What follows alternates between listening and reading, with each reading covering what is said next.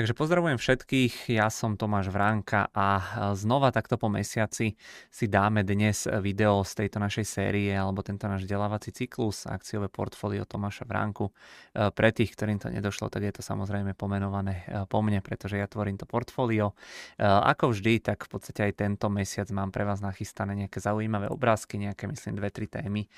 Tentokrát budú aj trošku z makra a potom samozrejme vám predstavím spoločnosť, alebo teraz už poved- môžem povedať, že nebude to úplne nová firma, ale že si budeme opäť niečo dokupovať do portfólia. Takže poďme na to. Máme tu hneď takto na úvod aj memečko, ktorým zvyknem otvárať tieto videá. Tu môžete vidieť, že to v podstate vyzeralo, že možno nejakí hodnotoví investori, že sa tešili, že možno to konečne malo začať vyzerať, takže budú mať veľmi dobrý rok, že tým akciám sa bude dariť, že konečne predbehnú tie rastovky, ale potom prišla umelá inteligencia, ktorá dosť výrazne ťahá od začiatku roka rast tých indexov smerom nahor. Takže toľko na odľahčenie. Samozrejme máme tu aj upozornenie alebo disclaimer, ktorý hovorí, že obchodovanie alebo investovanie je rizikové a tiež budeme radi za každý odber na sociálnej sieti alebo na platforme YouTube. Opäť dávam do pozornosti dve nejaké aktuálne akcie alebo kampane, ktoré máme. Prvé sú teda tie frakčné akcie. Pre tých, ktorí ešte si to nevšimli alebo nezistili, tak je možnosť u nás nakupovať už kopec cenných papierov, najmä teda akcia é té efiek aj vo forme vo forme frakcií. No a druhú vec, ktorú momentálne máme, máme taký kurz, myslím, že to má osem častí. Robil to pán Michal Stibor a v zásade ide o kurz, kde je, ktorý sa venuje aj tradingu, aj investovaniu, porovnáva tam nejaké rozdiely.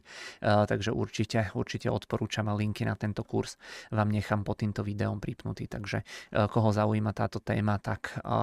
tak určite si prídete na svoje. No a ešte jedna podstatná informácia, ja už som tu toto spomínal, že sa menili bankové účty v priebehu toho minulého mesiaca, ale dostal som potom viacero doplňujúcich otázok k tomu, že teda hlavne českí klienti sa ozývali, že žiaden takýto e-mail nezachytili, nemali. To by som sa chcel ospravedlniť. Ja som si v podstate tiež myslel, že ono sa to týka aj slovenských, aj českých klientov, že sa menili tie bankové účty, ale teda evidentne sa to týkalo len slovenských klientov. Každopádne vždy tie aktuálne informácie o tom, kam máte posielať peniaze, keď si chcete nafundovať alebo nadotovať účet, nájdete v rámci profilu investora. Takže tam máte sto percent istotu, že ten í bé á en alebo tie bankové účty, ktoré tam uvidíte, sú teda správne.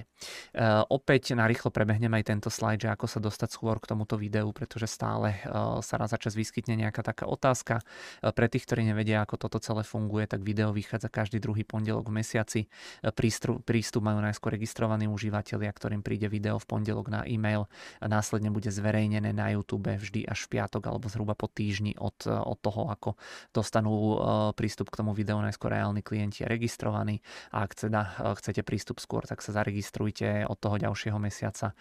Opäť nechám linky aj na toto pod videom. Toľko teda nejaké tie organizačné veci, nejaké dve tri minútky. No a poďme sa pozrieť na to, že čo nové sa udialo vo svete za ten posledný mesiac. Celkom podstatná alebo zaujímavá informácia. Akcie sa dostali po dlhšej dobe z bear marketu. Ten je definovaný ako pokles o dvadsať percent a som to pozeral od tých lokálnych minim. Tie akcie už zrástli zase o viac ako dvadsať percent, takže teoreticky už by sme mali byť v nejakom tom bull markete. Tam v podstate tie definície možno nie sú až také podstatné, čo je tam ale podstatné je to, že to vyzerá, že ten sentiment už relatívne dlho je naozaj rastový, takže uvidíme, ako to bude pokračovať aj tento rok. Prichádzajú ďalšie dáta, či už zo Slovenska, z Česka, z Európskej únie alebo z Ameriky, všade tá inflácia klesá, čo je na jednu stranu pozitívne, ale stále sme ďaleko od tých inflačných cieľov centrálnych bank. Z ú es á potom prichádzajú aj dobré dáta o nejakej zamestnanosti a rôzne iné makrodáta, prieskumy medzi manažérmi a tak ďalej, čo je na jednu stranu pozitívne, že tá ekonomika sa drží, ale na stranu druhú je to negatívne pre tie finančné trhy, pretože čím lepšie budú tie dáta, tak tým väčšia šanca bude, že americká centrálna banka ešte naďalej bude zvyšovať tie úrokové sádzby, takže uvidíme, sám som zvedavý, ako to bude pokračovať. Bitcoin sa dostal na tridsať tisíc dolárov, myslím, že po relatívne dlhej dobe sa nachádzame na takýchto úrovniach, takže myslím si, že tie posledné mesiace boli pozitívne aj pre kryptoinvestorov. No a posledná informácia, mali sme povídaní o trzích, mali sme tam hostia Petra Horáčka, možno poznáte z Twitteru, link na to povídanie pripnem aj pod toto video, kto by mal záujem, tak sme tam prebrali rôzne témy, bavili sme sa hlavne o firmách, čo má Petr v portfóliu, v portfóliu aj o nejakom streamovaní a tak ďalej, takže tentokrát sme viac menej vynechali tie techy, takže koho už tie techy nezaujímajú, tak v podstate si myslím, že prídete na svoje. No a začína nám aj výsledková sezóna o pár dní, takže bude to, bude, bude asi čo sledovať v rámci tých korporátnych výsledkov tie najbližšie mesiace, takže môžete sa, alebo najbližšie týždne, aby som bol presný, môžete sa tešiť. Zopár nejakých zaujímavých noviniek sa udialo aj pri akciách alebo firmách z toho môjho portfólia. Zase na druhej strane nebolo tam nič nejaké extra dôležité, extra podstatné. Možno taký dôležitý milník. Apple sa dostal, myslím, že ku koncu minulého mesiaca to bolo asi nad trhovú kapitalizáciu tri bilióny amerických dolárov, tie akcie stoja už zhruba cez nejakých sto deväťdesiat dolárov. Apple tam ešte začiatkom minulého roka bol na chvíľku v rámci jedného dňa, ten deň ale tie akcie nezakončili tak vysoko a odvtedy v podstate sa na tú kapitalizáciu nedostal, takže Apple už tam v podstate bol minulý rok, ale teraz to vyzerá, že už tam bol trošku dlhšie, trošku trvalejšie, takže celkom zaujímavý milník. Akcie alebo akciové trhy, alebo teda akcie toho Apple sa nachádzajú teda na historických maximách, čo je zaujímavé, že aj to investičné portfólio, ktoré tu skladám, je na tých maximách, nie je to nič prekvapujúce tým, že tie trhy proste posledný rok klesali a teraz rastú, tak ja som tam podokupoval aj kopec rastoviek, takže veziem sa určite aj na tom trende proste toho, že tam mám tie technologické spoločnosti, takže veľakrát je to o tom, treba proste prečkať alebo prekusnúť tie negatívne zlé roky, kedy to klesá, hej, kedy to vyzerá, že, že mohlo by to byť aj lepšie, hej, človeku veľakrát sa tam nechce robiť tie dokupy, tie nákupy, ale naozaj sa mi osvedčila taká tá mechanizovaná stratégia, že naozaj každý mesiac to tam buchnúť bez ohľadu na to, čo si myslím o tom makre, a jednoducho spoliehame sa na ten dlhodobý rast, že ten svet sa niekam posúva, viac menej sa mi to oplatilo zatiaľ teda aj tu. Uvidíme, možno o pol roka sa mi budete smiať, keď tie indexy budú o dvadsať až tridsať percent nižšie, že čo to hovorím, ale ja vám na to poviem potom protiargument, že stále teda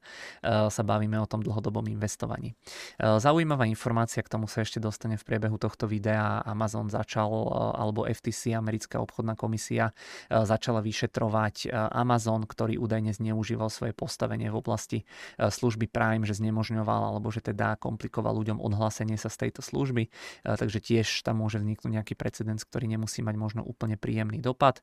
Warren Buffett nakupuje japonské akcie, navýšil pozície v rámci tých piatich japonských obchodných veľkých domoch alebo spoločnostiach, kde už tie pozície začal budovať. Má tam, myslím, priemerný osem celá päť percent podiel, chce to navyšovať až do desať percent. Tých desať percent nechce prekročiť, pretože tam by mu vznikali nejaké regulatorné povinnosti. Pokiaľ sa nemýlim, ale teda Buffett aj naďalej investuje do Japonska. Okrem toho navyšoval aj podiel v Occidental Petroleum a myslím, že už tam prekročil podiel dvadsaťpäť percent, takže už štvrtinku z tejto firmy vlastní Warren Buffett alebo respektíve Berkshire Hathaway. No a posledná zaujímavá informácia, ktorú som si zapísal, bolo to, že Intel investuje v Nemecku. Myslím, že oni sa dohodli s nemeckou vládou na postavení továrne za zhruba tridsať miliárd eur, teraz neviem, či niekedy sám, ale myslím, že správne hovorím, a zhruba desať miliárd by mali dostať vo forme dotácie, takže naozaj taký veľký, by som povedal, medzinárodný obchod, určite jedna z najväčších zahraničných investícií, ktorá, ktorá kedy bola v Nemecku, takže Európa sa snaží znížiť svoju závislosť na čipoch smerom z Tajvanu, alebo teda z tej juhovýchodnej Ázie. Uvidíme, ako sa im to podarí. No a uh, to je v podstate uh, všetko teda z toho úvodu. Ja sa tu opäť takto vypnem, aby som potom v tej ďalšej uh, časti nejako nezacláňal. No a po úvode vždy prichádzajú nejaké tie zaujímavé témy, ku ktorým som sa dostal v priebehu toho minulého mesiaca. V drvej väčšine prípadov, ja to tu vždy hovorím a aj to hovoriť budem, pretože naozaj sú to výborné zdroje, že teda vo väčšine prípadov čerpám z týchto webov, ktoré vidíte pred sebou. Tentokrát z hodou okolností to bolo, myslím, pri všetkých troch témach som primárne čerpal z Ekonomistu, ale mimo toho veľmi rád čítam teda Wall Street Journal a Financial Times. Na tie finančné veci sú tam fakt ako super príbehy aj o tých spoločnostiach, aj Veľakrát tam rozoberajú rôzne jednotlivé sektory a segmenty. Bloomberg, to je tiež veľmi obľúbený zdroj, no a samozrejme The Verge, to je technologický podcast, technologický web, majú aj podcast, takže tam zase čerpám ohľadom nejakých tých technologických vecí, takže určite dávam do pozornosti alebo odporúčam fakt všetkým ľuďom, koho toto, tieto témy proste zaujímajú. No a tento mesiac mám tu tri témy nachystané, jedna je skôr taká ako korporátna, druhé sú skôr z takého nejakého makropohľadu. Takže poďme na to. Prvá téma, kto vyhra súboj o á í. O tých veľkých technologických spoločnostiach sa bavíme veľmi často, neprekvapím vás ani teraz, teraz, pretože určite viete alebo už ste pochopili, že sa o nich budeme baviť aj tentokrát. Čo sa týka tej umelej inteligencie, tak veľakrát sa to rieši v kontexte toho, že proste ktoré tie spoločnosti budú, budú ako keby dominovať alebo ktoré budú mať najsilnejšie postavenie. No a vyzerá to tak, že v podstate to budú aj tentokrát tie veľké technologické spoločnosti, pretože majú najlepšiu predispozíciu, majú vysokú mieru alebo veľmi vysoký ten výpočtový výkon, majú možnosti integrácie všetkých týchto vecí na cloud, majú kopec používateľov, na ktorých dokážu tieto veci nejako testovať alebo proste aplikovať. Myslím si, že majú potom aj schopnosti, majú peniaze na integráciu, majú potom aj produkty na tú integráciu, no ale v tom dnešnom v tomto prvom vstupe sa pozrieme na tie rozdiely medzi tými jednotlivými spoločnosťami. Alebo teda ja vám zrekapitulujem to, čo som sa dočítal v rámci teda toho článku. Vyzerá to tak, že zo začiatku najlepšie tú umelú inteligenciu uchopil Microsoft alebo Google. Oni v rámci teda nejakých tých ukážok, určite ste si všimli alebo ste zachytili, že oni naozaj, keď hovorili o tej generatívnej umelej inteligencii alebo o tých chatbotoch, tak oni to ukazovali v rámci toho svojho pracovného softvéru, v rámci proste nejakých tých tabulkových vecí, v rámci prezentácií a podobne. Oni vlastnia tie platformy, alebo obe tieto spoločnosti majú proste komunikačné platformy, či sú to Teamsy, či je to Google Chat, či sú to dokumenty, tabulky, prezentácie, hej, či je to Excel, či sú to tie Google, Google Sheets, myslím, že sa to volá tá ich verzia, alebo alternatíva toho Microsoftiackého Excelu a tak ďalej. Takže tieto spoločnosti teda integrovali tie ukážky umelej inteligencie do tých svojich vecí. Umelú inteligenciu, ale teda pochopiteľne využívajú aj iné firmy, iné spoločnosti. Napríklad Amazon rozšíril partnerstvo s Hugging Face, to je v podstate tiež taká spoločnosť, ktorá by im mala pomôcť v rámci toho cloudu, a napríklad á vé es, to je amazoniacký cloud, ponúka svojim klientom až tridsať jazykových modelov, ktoré môžu v rámci toho cloudu takýmto spôsobom využívať. Apple zase testuje umelú inteligenciu napríklad na Siri, to je ten ich hlasový asistent alebo hlasová asistentka, aby som bol úplne presný, ale zatiaľ teda na mňa nepôsobí tá Siri úplne nejako, že dobre v porovnaní s tými inými asistentmi, ale teda Apple využíva tú umelú inteligenciu napríklad na prepis hlasu. Myslím si, že určite budú tie nástroje schopní využívať aj v rámci tých svojich náhlavných súprav, ktoré predstavili pre tú virtuálnu alebo rozšírenú realitu a podobne. Okrem toho samozrejme nemôžeme zabudnúť ani Metu, tá spoločnosť bola už celkom taká odpisovaná v poslednej dobe, ale teda Meta tiež uchopila tú umelú inteligenciu, uchopila ju tak, že jednoducho chce, alebo to už teraz využíva to á í ko na to lepšie lepšie cieľenie reklám, ale teda vytvára alebo avizuje, že bude mať k dispozícii pre tvorcov aj nástroje, vďaka ktorým môžu vytvárať na sociálne siete Mety napríklad spoty alebo obrázky, že jednoducho nebudete potrebovať grafika na nejakú reklamu, ktorú chcete zavesiť na Facebook alebo na Instagram, ale jednoducho Meta bude mať nejaké svoje nástroje, tým nástrojom zadáte, že proste predávate, ja neviem, záhradkárske potreby, že chcete mať tú reklamu na tému, ja neviem akú, hej, že proste záhradkár v strednom veku niekde na Slovensku, tak jednoducho, aby okopával tú záhradku, je jednoducho Meta vám ten obrázok alebo možno aj nejaké také krátke video vytvorí. No a samozrejme to á í pomôže aj optimalizovať dosah tej reklamy. Ten pokrok v rámci tohto trhu je naozaj veľmi, veľmi rýchly, pretože každý sa bojí tej konkurencie. Nie je, nie je tá umelá inteligencia však úplne nová vec. Ono to vyzerá, že naozaj tento rok s, s tým tie firmy začali a naozaj tie veľké techy, tie veľké technologické firmy riešia tú umelú inteligenciu a proste tú integráciu už možno, ja neviem, desať pätnásť rokov.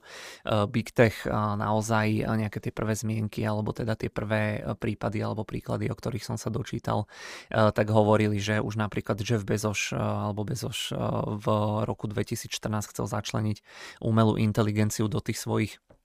produktov, to si zoberte, že teraz máme dvetisíctridsaťtri, ak sa nemýlim, takže naozaj už je to takmer dekádu. Dva roky na to generálny riaditeľ Google Sundar Pichai začal označovať, vtedy ešte Google sa volala tá spoločnosť, ako á í first, takže naozaj tí lídri, ktorí naozaj sú jedni z najšikovnejších a najmudrejších ľudí na svete, tak pochopili význam tej umelej inteligencie už naozaj veľmi dávno, ale teda do nejakého takého širšieho povedomia dostali tú umelú inteligenciu takto vo veľkom až nejaké tie chatboty. Tie chatboty sú založené na veľkých jazykových modeloch, no a tie spoločnosti sa samozrejme boja, že zaspia dobu. Spomente si napríklad na, dok, na firmu Nokia, Kodak alebo Blackberry, to boli naozaj firmy, ktoré svojho času dominovali alebo boli proste naozaj veľmi, veľmi silné v tom, čo robili, ale jednoducho úplne nezachytili nejakú tú transformáciu toho biznisu. Ja neviem, Nokia úplne nezachytila nástup proste tých smartfónov,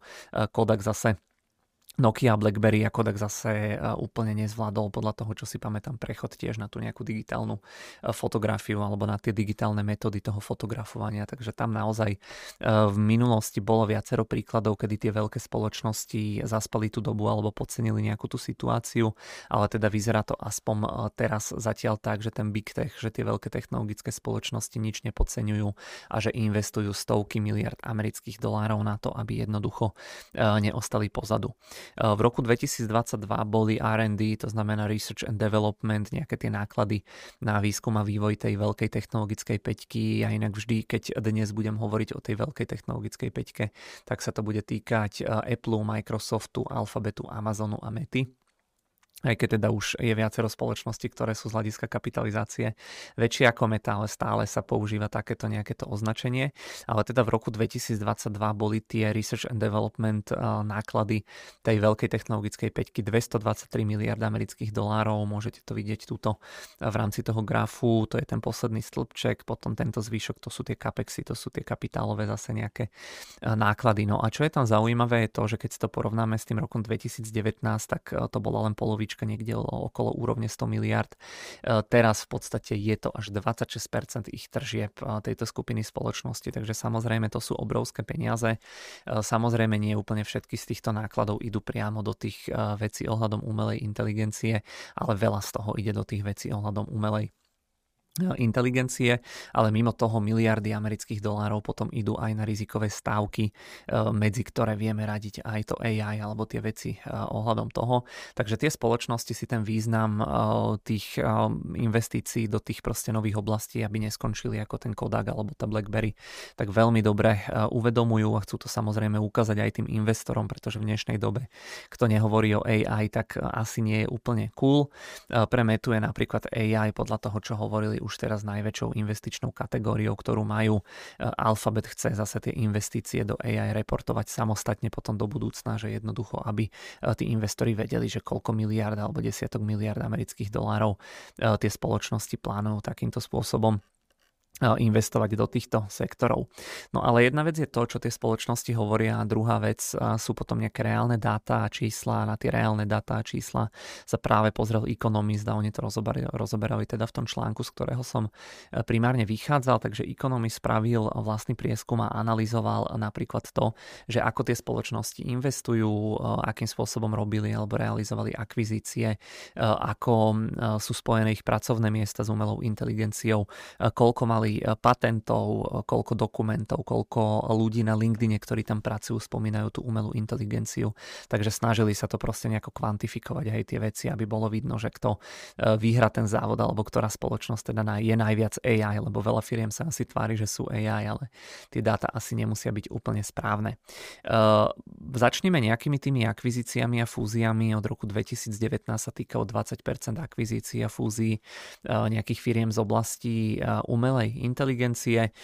krypto, blockchain a tak ďalej, tak týchto tém sa týkali len dve percentá akvizícií, takže vidíte, že nejaké tie blockchainové technológie sú, sú naozaj v úzadí od toho roku dvetisícdevätnásť, aj keď vtedy ešte by človek povedal, že toho bude asi viac, ale je tu vidno, že jednoducho tie spoločnosti, nakoľko sa púšťajú do tých fúzií a akvizícií. Celkom prekvapujúce je, že teda v tejto oblasti tuto môžete vidieť, že od toho marca dvetisícdeväť, teda od januára dvetisícdevätnásť do marca dvetisícdvadsaťtri, tak v podstate vidíte, že Apple realizoval až nejakých štyridsaťpäť percent tých akvizícií, ktoré boli zamerané na tú umelú inteligenciu nejakým spôsobom, aj keď sa o tom moc nehovorí. Vidíte Meta, Microsoft, Alphabet, Amazon, tí tam majú o niečo menej, takže tie priame nejaké fúzie a akvizície tu dominuje zatiaľ teda spoločnosť Apple. Ešte teda pre to porovnanie ja som hovoril, že na to krypto a na tie blockchainové technológie boli zamerané dve percentá tých akvizícií. Na ten metaverse, virtuálnu realitu tam bolo zameraných len šesť percent tých akvizícií, takže tiež vidíte, že tá umelá inteligencia dominuje aj v porovnaní s tými metaverzami a desať percent pozícií už teraz, ktoré reportujú tie spoločnosti, tak vyžaduje nejakým spôsobom, aby človek sa orientoval alebo poznal alebo pochopiteľne aj dokázal pracovať na tých nástrojoch na umelú inteligenciu. Medzi tými spoločnosťami sú ale relatívne veľké rozdiely, pretože každá tá firma funguje trošku inak. Veľakrát tie spoločnosti idú formou investície, to znamená, že nemajú úplne nejako priamo, že kúpia formou proste nejakých fúzií, akvizícií, nejakú inú spoločnosť, tak ako sme si ukazovali, ale veľakrát tie spoločnosti len kapitálovo vstupujú do tých iných nejakých firiem. No a v tomto ohľade zase dominuje Microsoft a Alphabet, to vidíte na tomto obrázku, ktorý tu je. Tu zase vidíte, že Microsoft tridsať percent nejakých investičných dílov, ktoré spravili, tak smerovali do firiem, ktoré sú nejako spojené s á í. Alphabet možno pätnásť percent, Amazon, ja neviem, dvanásť percent, Meta päť percent alebo štyri percent a Apple dokonca nula, do nula spoločnosti takto investoval, takže vidíte, že Apple skôr kupuje celé firmy. No a čo je tam ešte zaujímavé, je tá absolútna hodnota toho celého, pretože za štyri roky takto táto veľká technologická päťka vstúpila až zhruba do dvesto firiem alebo dvesto spoločností, ktoré sú nejakým spôsobom spojené s tou umelou inteligenciou. Od roku dvetisícdvadsaťdva investovali teda každá z nich v priemere raz mesačne do nejakej spoločnosti, ktorá súvisí s umelou inteligenciou. Je to v podstate trojnásobná rýchlosť oproti tým minulým rokom. Microsoft mal napríklad jednu z troch takýchto investícií do firiem, ktorá nejakým spôsobom funguje alebo je zameraná na tú umelú inteligenciu. No a asi jednoznačne naj, najznámejšou investíciou je tá investícia do OpenAI, to je tá materská spoločnosť alebo organizácia, ktorá stojí za vývojom alebo prevádzkou toho chatbotu chat gé té pé, ktorý, gé pé té, ktorý dostal celé toto do nejakého povedomia. No a tie služby následne Microsoft veľakrát integruje k sebe. Môžete to vidieť, že teraz to integroval do toho prehliadača alebo vyhľadávača, do toho Bingu alebo do toho Microsoft Edge. Tieto investície toho Microsoftu, keď si to porovnáme, tak je to dvakrát viac ako Alphabet a Amazon, je to dokonca zhruba šesťkrát viac ako Meta a je to nekonečne veľakrát viac ako Apple, ktorý je teda na nule pri takýchto nejakých investíciách. Microsoft, len pre zaujímavosť sa hovorí, alebo tie odhady hovoria, že oni investovali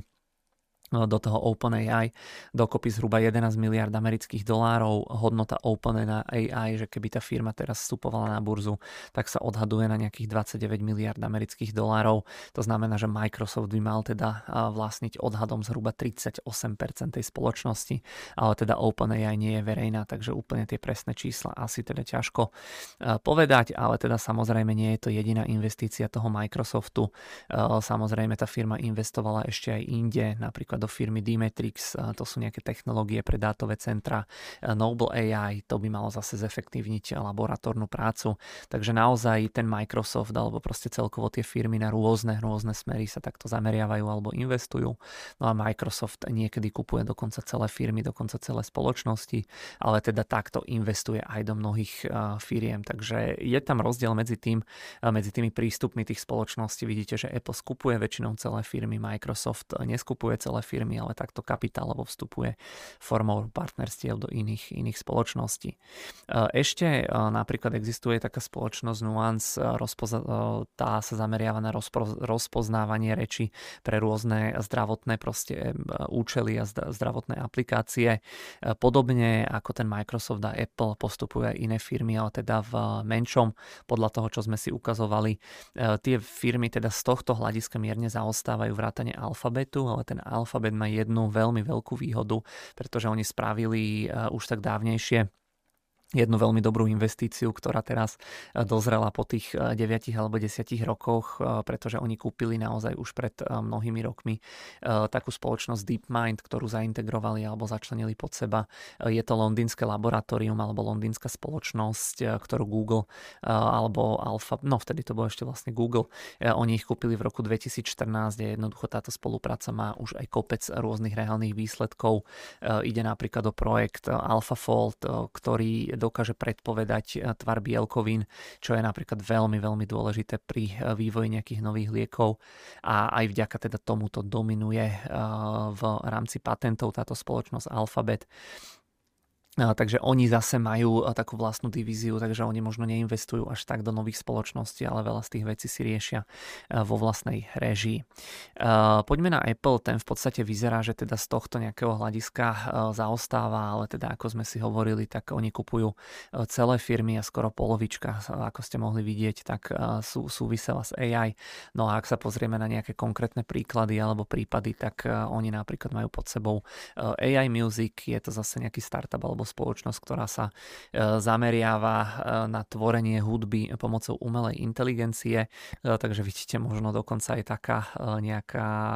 nechcem to samozrejme povedať, že to tak bude na sto percent, ale možno aj to á í, keď jej dáte nejakú preferenciu alebo keď si pozrie to, čo počúvate, tak vám vytvorí na mieru možno nejaká hudba, nejakú hudbu, ktorú sa vám, ktorá sa vám bude páčiť možno viac, ako keby vám ju vytvoril nejaký človek, takže možno aj hudobníci to do budúcna budú mať relatívne ťažké. Apple takto nakúpil aj Credit Kudos, spomínal som ho v rámci takého jedného minulého videa, ktoré vám teda pripnem. Tam som riešil prienik Apple teda do fintechu. Teda myslím, že to sme sa vlastne bavili, áno, v rámci toho predchádzajúceho akciového portfólia, takže to vám pripínať pod video asi úplne nemusím. No a napríklad tento startup, alebo teda tiež tá spoločnosť Credit Kudos, tak oni využívali tú umelú inteligenciu na určenie rizikovosti klienta. No a väčšinou Apple to robí tak, že oni robia väčšinou, mali tých akvizícií a fúzií celkom dosť, ale väčšinou to nebývajú proste nejaké miliardové obchody alebo v radoch desať miliárd, väčšinou to bývajú malé akvizície a malé firmy, a Apple tie firmy relatívne rýchlo ako keby zruší alebo zaintegruje pod seba alebo pohltí a zaintegruje tie služby, čo ponúkali tie firmy do tých svojich služieb. Môžu sa ale časom potom samozrejme objaviť aj samostatne, ale väčšinou to mám tak napozerané, že Apple tie veci si potom berie pod seba. Takže to sme mali tie prvé tri spoločnosti, no a poďme sa pozrieť na to, že ako to vyzerá s tými pracovnými pozíciami, pretože keď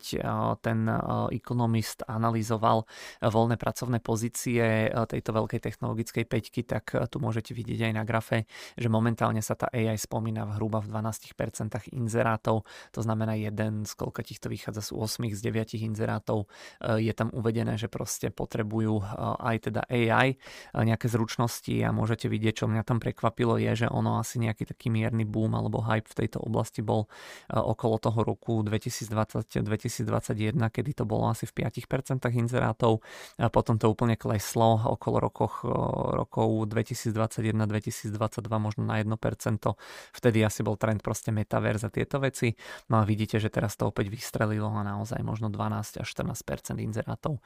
momentálne sa v nich nachádzajú zmienky o á í. Medzi tými rokmi dvadsať dvadsaťjeden to bolo oveľa, oveľa menej, možno až radovo menej. Napríklad od roku dvetisícdevätnásť tu zase Alphabet celkom dominoval, tak spomínal á í u dvadsaťtri percent svojich pozícií, čo by malo byť zase najviac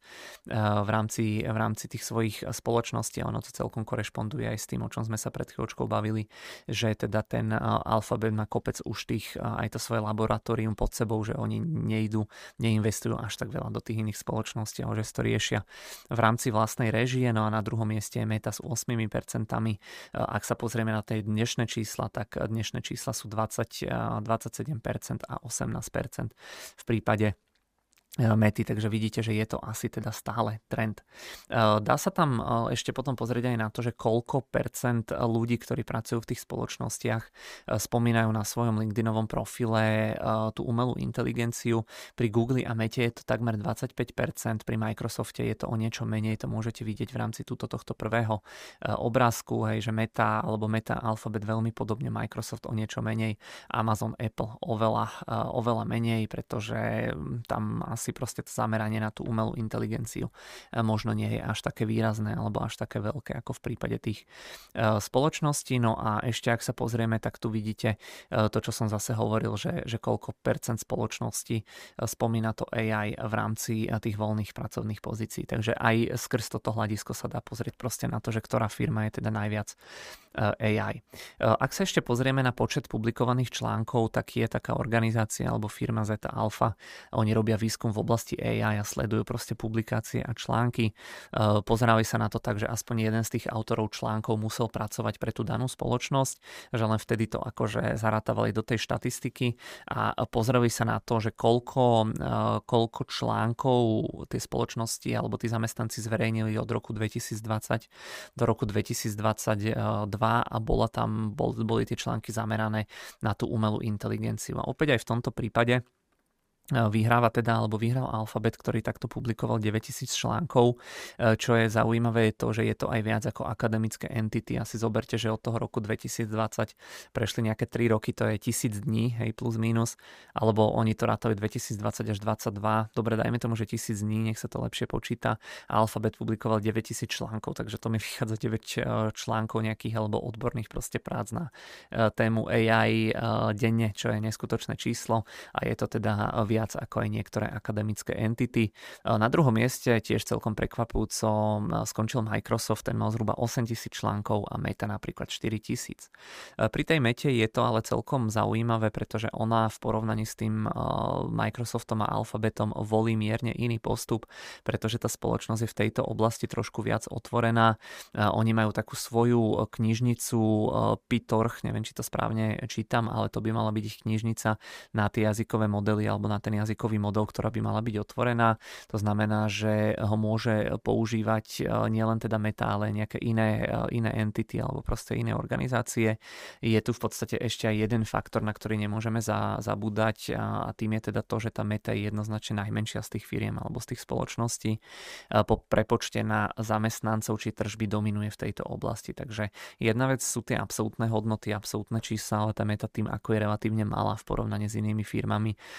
tak jednoducho, keď to prerátame, tak, tak proste vyhráva. No a tou svojou otvorenosťou sa dá povedať, že Meta možno takto priláka aj viac mozgov, pretože čo som sa dočítal, tak veľa ľudí chce zdieľať plody svojej práce v oblasti tej umelej inteligencie. A ďalšia vec je potom samozrejme nákladovosť a teda čím viac ľudí akože začne používať tie ich nástroje, tak tým by to malo byť proste pozitívne pre tú firmu, lebo o to lepšie by mali potom tie nástroje nejakým spôsobom fungovať. No a ako som hovoril, tak Meta plánuje tie služby vy, využívať alebo integrovať aj takým nejakým spôsobom, že jednoducho vytvorí lacný nejaký obsah, nejaké tie texty, videá a tak ďalej, čo potom samozrejme môže byť veľmi pozitívne alebo veľmi dobre využiteľné v rámci tých sociálnych sociálnych médií alebo sociálnych sietí. No a je to teda úplne iný prístup ako tie zvyšné spoločnosti. Tie napríklad predávajú tie umelé inteligencie alebo proste tie chatboty v rámci tých svojich cloudov alebo teda prebiehajú a fungujú na tých ich cloudoch. Alphabet napríklad, aby prilákal nejakých tvorcov alebo nejaké iné firmy, tak ponúka bezplatný kredit dvestopäťdesiat tisíc dolárov v rámci prvého roka na svojom cloude, ktorý tým spoločnostiam dá ako keby zdarma v tejto hodnote a teda je to určené pre tých výrobcov tých jazykových modelov, takže napríklad Google postupuje takto, že chce tie spoločnosti pritiahnuť. No a samozrejme nie je to len teda to, že ako navonok tie spoločnosti vyzerajú, ale teda tie firmy využívajú tú á í a samozrejme aj interne, či už na nejakú analýzu dát, cielenie reklamy a podobne. Microsoft napríklad spracuje podľa toho, čo som sa dočítal, sedemdesiat až osemdesiat percent faktúr automaticky v rámci á í, čo je zhruba deväťdesiat miliónov ročne. No a tá á í by mala fungovať tak, že ona označí iba nejaké rizikovo vyzerajúce faktúry, na ktorých sa proste niečo nezdá, alebo je tam nejasné a tieto faktúry posunie nejakým proste reálnym ľuďom, ktorí to kontrolujú a tie následne až kontroluje ten človek. Takže vyzerá to tak, že naozaj všetky tie spoločnosti, až teda na ten Amazon, pretože o tom, aj keď som niečo hľadal, tak tých zmienok tam bolo asi najmenej, ale ja do toho absolútne nevidím a čím viac som sa v tom hrabal, tak tým viac som zistil, že do toho vidím veľmi málo, ale teda taký ten môj povrchný laický pohľad je proste ten, že ten Amazon z týchto piatich spoločností možnosti, nechcem povedať, že zaostáva, ale možno aj tie možnosti integrácie navonok akože nemá asi až také veľké ako tie štyri zvyšné spoločnosti, ale každopádne to vyzerá tak, že v oblasti tej umelej inteligencie sme teda na začiatku, ale opäť to vyzerá tak, že vyhrajú tie veľké firmy, veľké spoločnosti. Každá využíva alebo plánuje poskytovať pre tých svojich klientov alebo teda aj pre seba tie nástroje umelej inteligencie mierne odlišne. Ale teda každá z tých spoločností aspoň nejakým spôsobom chce fungovať alebo proste tie veci takto nejako integrovať do tých spoločností. Až teda jedinou výnimkou je možno ten Microsoft a Alphabet, kde mám dojem, že je to proste taký súboj na život a na smrť, hej, že naozaj oni tú integráciu majú veľmi podobnú, kancelárske nástroje, neviem, vyhľadávanie, reklama, že tam to vyzerá, že tieto dve firmy sa bijú a možno práve aj preto sú proste najaktívnejšie. Takže uvidíme, ako to dopadne, ako sa zmení celý tento sektor a segment, ale teda z môjho pohľadu tento článok chcel som sa podeliť s vami o to, pretože mi to prišlo zaujímavé takto nejako explicitne porovnať všetky tie veci. Takže tie firmy, čo sa tvária, že sú najviac á í, hej, ten Microsoft a Google, alebo teda ten Alphabet, aby sme boli presní, tak to vyzerá, že reálne aj to tak, aj to tak je. Takže toľko. Toľko zatiaľ k tomu, k tej prvej téme. No a druhou témou, ktorú som si pre vás nachystal, je teda to, že, alebo trošku rozoberiem, že prečo pri tom investovaní najviac verím Spojeným štátom americkým. Vy sa na to pýtate celkom často, že proste prečo nemám nejaké iné firmy, nejaké, neviem, európske, čínske vo väčšej miere, hej, nejaké, ja neviem ešte, ešte aké sú, na čo som zabudol. Napríklad na to Japonsko, myslím, že, že sme sa bavili, alebo že ste sa ma pýtali aj minule. No a tie dôvody bol opäť taký jeden článok, kde bolo zhrnuté, že vlastne tá dominancia tej Ameriky za tých posledných možno tridsať až tridsaťpäť rokov je veľmi fascinujúca a že to vyzerá, že možno aj do budúcna, ono sa síce hovorí o nejakých problémoch tej Ameriky, ktoré tam samozrejme sú, ale vyzerá to tak, že možno aj pre to investovanie to bude asi najlepšie, alebo teda neviem, že či to tak bude, ale ja osobne si myslím, že to bude najlepšia destinácia aj pre to investovanie v rámci tých najbližších rokov a teda môžete vidieť, že aj tie technologické firmy, o ktorých sme sa doteraz bavili, takže že všetko to bola Amerika, takže asi na tom niečo bude. Takže poďme na to, čo som sa zase dočítal pri príprave tejto témy. Ako už som spomínal, tak sa občas pýtate na tie firmy mimo ú es á. Ono je to celkom zaujímavé v tom kontexte, že tú poslednú dobu sa hovorí o tom úpadku ú es á, o nejakom ekonomickom, sociálnom rast, proste zadlženosti. Rovnako sa tiež spomína nejaká dedolarizácia svetovej ekonomiky, nejaký úpadok toho amerického dolára. Ale tieto veci sa pravidelne cyklicky opakujú. Ja mám dojem, že každých pár rokov to niekto vyťahne. Už sme tu mali mať dvadsať rokov podľa toho, čo čítam, proste nejakú, hej, že čínsky juan mala byť svetová rezervná mena, alebo nejaký digitálny rubel, alebo rôzne takéto bizarné proste veci, ale realita je však iná, alebo dokonca by som povedal, že stále úplne opačná, pretože tá Amerika si stále drž, drží tú pozíciu svetovej jednotky v mnohých oblastiach. Je to najväčšia svetová ekonomika s veľmi vysokou produktivitou, majú jednoznačne najsilnejšiu armádu, podávajú najviac patentov. Patentov. Porovnajme si proste nejaké tie dáta. V roku devätnásťstodeväťdesiat tvorili Spojené štáty americké štvrtinu svetovej ekonomiky. Dnes je to prakticky rovnaká hodnota, aj keď to kolísalo. Niekedy to bolo viac, niekedy to bolo menej. Ono, jedna, jedna strana tej mince je to, že tá Amerika sa stále drží, ale napríklad, čo je veľmi zaujímavé, je to, že tá Čína za toto obdobie vzrástla, ja neviem, možno z jednotiek percent, alebo možno vtedy netvorila ani jednotky percent. Vzrástla až na osemnásť percent, takže tá Čína je veľký ekonomický zázrak, ale tiež tam ani zďaleka nie je všetko ideálne a jednoducho tá ich stimulácia ekonomiky dlhoročná sa v poslednej dobe dosť negatívne prejavuje. Teoreticky, pokiaľ si prerátame hodnotu tej ekonomiky na paritu kupnej síly, pre tých, ktorí nevedia, tak tá pé pé pé, to je v podstate, ako to vysvetliť nejako jednoducho, keď prerátate tú hodnotu na paritu kupnej síly, tak v podstate zistíte, že jednoducho za ten celý ekonomický výkon tej Číny, čo vyprodukuje, tak v rámci tej Číny si môžete kúpiť proste viac nejakých tovarov alebo služieb tým, že tie cenové hladiny sú tam iné ako ako, ako v tej Amerike, že tie veci sú tam teda lacnejšie, ale teda ono, tá parita kúpnej síly je dôležitá skôr na tej mikroúrovni tých jednotlivcov, lebo proste viete, čo za tie peniaze, čo máte, si viete kúpiť a či je to tam lacnejšie alebo drahšie, ale keď sa porovnávajú tie krajiny v rámci nejakého svetového meradla, v rámci proste tej síly na tom, na tej nejakej medzinárodnej scéne, tak vždy sa treba proste porovnávať tú nominálnu hodnotu a v rámci tej nominálnej hodnoty stále vyhráva teda ú es á, pretože ako som spomínal, tak vidíte v nominálnej hodnote Čína tvorí osemnásť percent svetovej ekonomiky, Spojené štáty americké dvadsaťpäť percent, aj keď Čína ich určite skôr či neskôr teda predbehne. Pokiaľ sa pozrieme na paritu kupnej sily, tak ú es á tvorí už len šestnásť percent a Čína osemnásť percent, takže Čína pár rokov dozadu tie Spojené štáty predbehla. No a čo je tam zaujímavé je, že v roku devätnásť deväťdesiat boli tie podiely dvadsaťdva a štyri percenta, takže z tohto hľadiska, z hľadiska parity kupnej sily tá, tá Amerika trošičku ako keby zaostala, ale z hľadiska tých nominálnych hodnôt je teda stále stále tam, kde je. No a pokiaľ sa potom pozrieme na to, tak pochopiteľne ten podiel navýšila teda najmä Čína a ako už som spomínal, tak tá parita kupnej sily ukazuje to, čo si ľudia môžu kúpiť, ale na makroúrovni je dôležité sledovať tú nominálnu výkonnosť tej ekonomiky. No a logicky, keď v podstate takto výrazne rastie Čína a ú es á sa držia, tak pochopiteľne to znamená, že tie ostatné krajiny musia nejakým spôsobom teda klesať. No a čo tam nie je asi úplne šťastné pre nás Európanov, je to, že sa znížil najmä podiel Európy alebo Japonska a v rámci tých rozvinutých krajín gé sedem, kde sa teda nachádzajú aj tie európske krajiny, aj to Japonsko, tak dominancia ú es á dokonca rástla. No a tuto v podstate môžete vidieť, že v rámci tej gé sedem, v rámci osemdesiatych rokov, tak to ú es á malo podiel možno, koľko to je, ja neviem, štyridsaťdva percent a že teraz je to proste buď päťdesiat alebo až nejakých, ja neviem, do šesťdesiat percent podľa toho, či pozeráme na tú paritu kupnej sily alebo na ten nominál. Takže v rámci tých rozvinutých krajín tak tá Amerika rástla ešte dokonca výraznejšie ako tie iné západné krajiny. No a v tom deväťdesiatom tvorila štyridsať percent há dé pé a v roku dvetisícdvadsaťdva až päťdesiatosem percent há dé pé gé sedem, čo je na jednu stranu obdivuhodné na tej Amerike, na druhej strane je to veľmi smutné pre nás teda ako Európanom, ako, ako už som hovoril.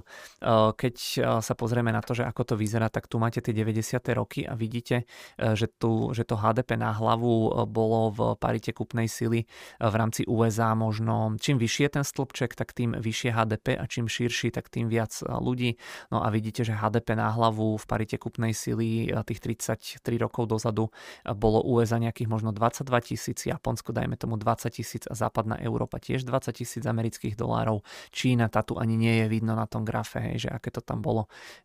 všetko nízke. No a v roku dvetisícdvadsaťdva môžete vidieť, že v podstate tá Amerika vzrástla na nejakých skoro sedemdesiat tisíc a vidíte, že vzrástlo aj to Japonsko, aj tá,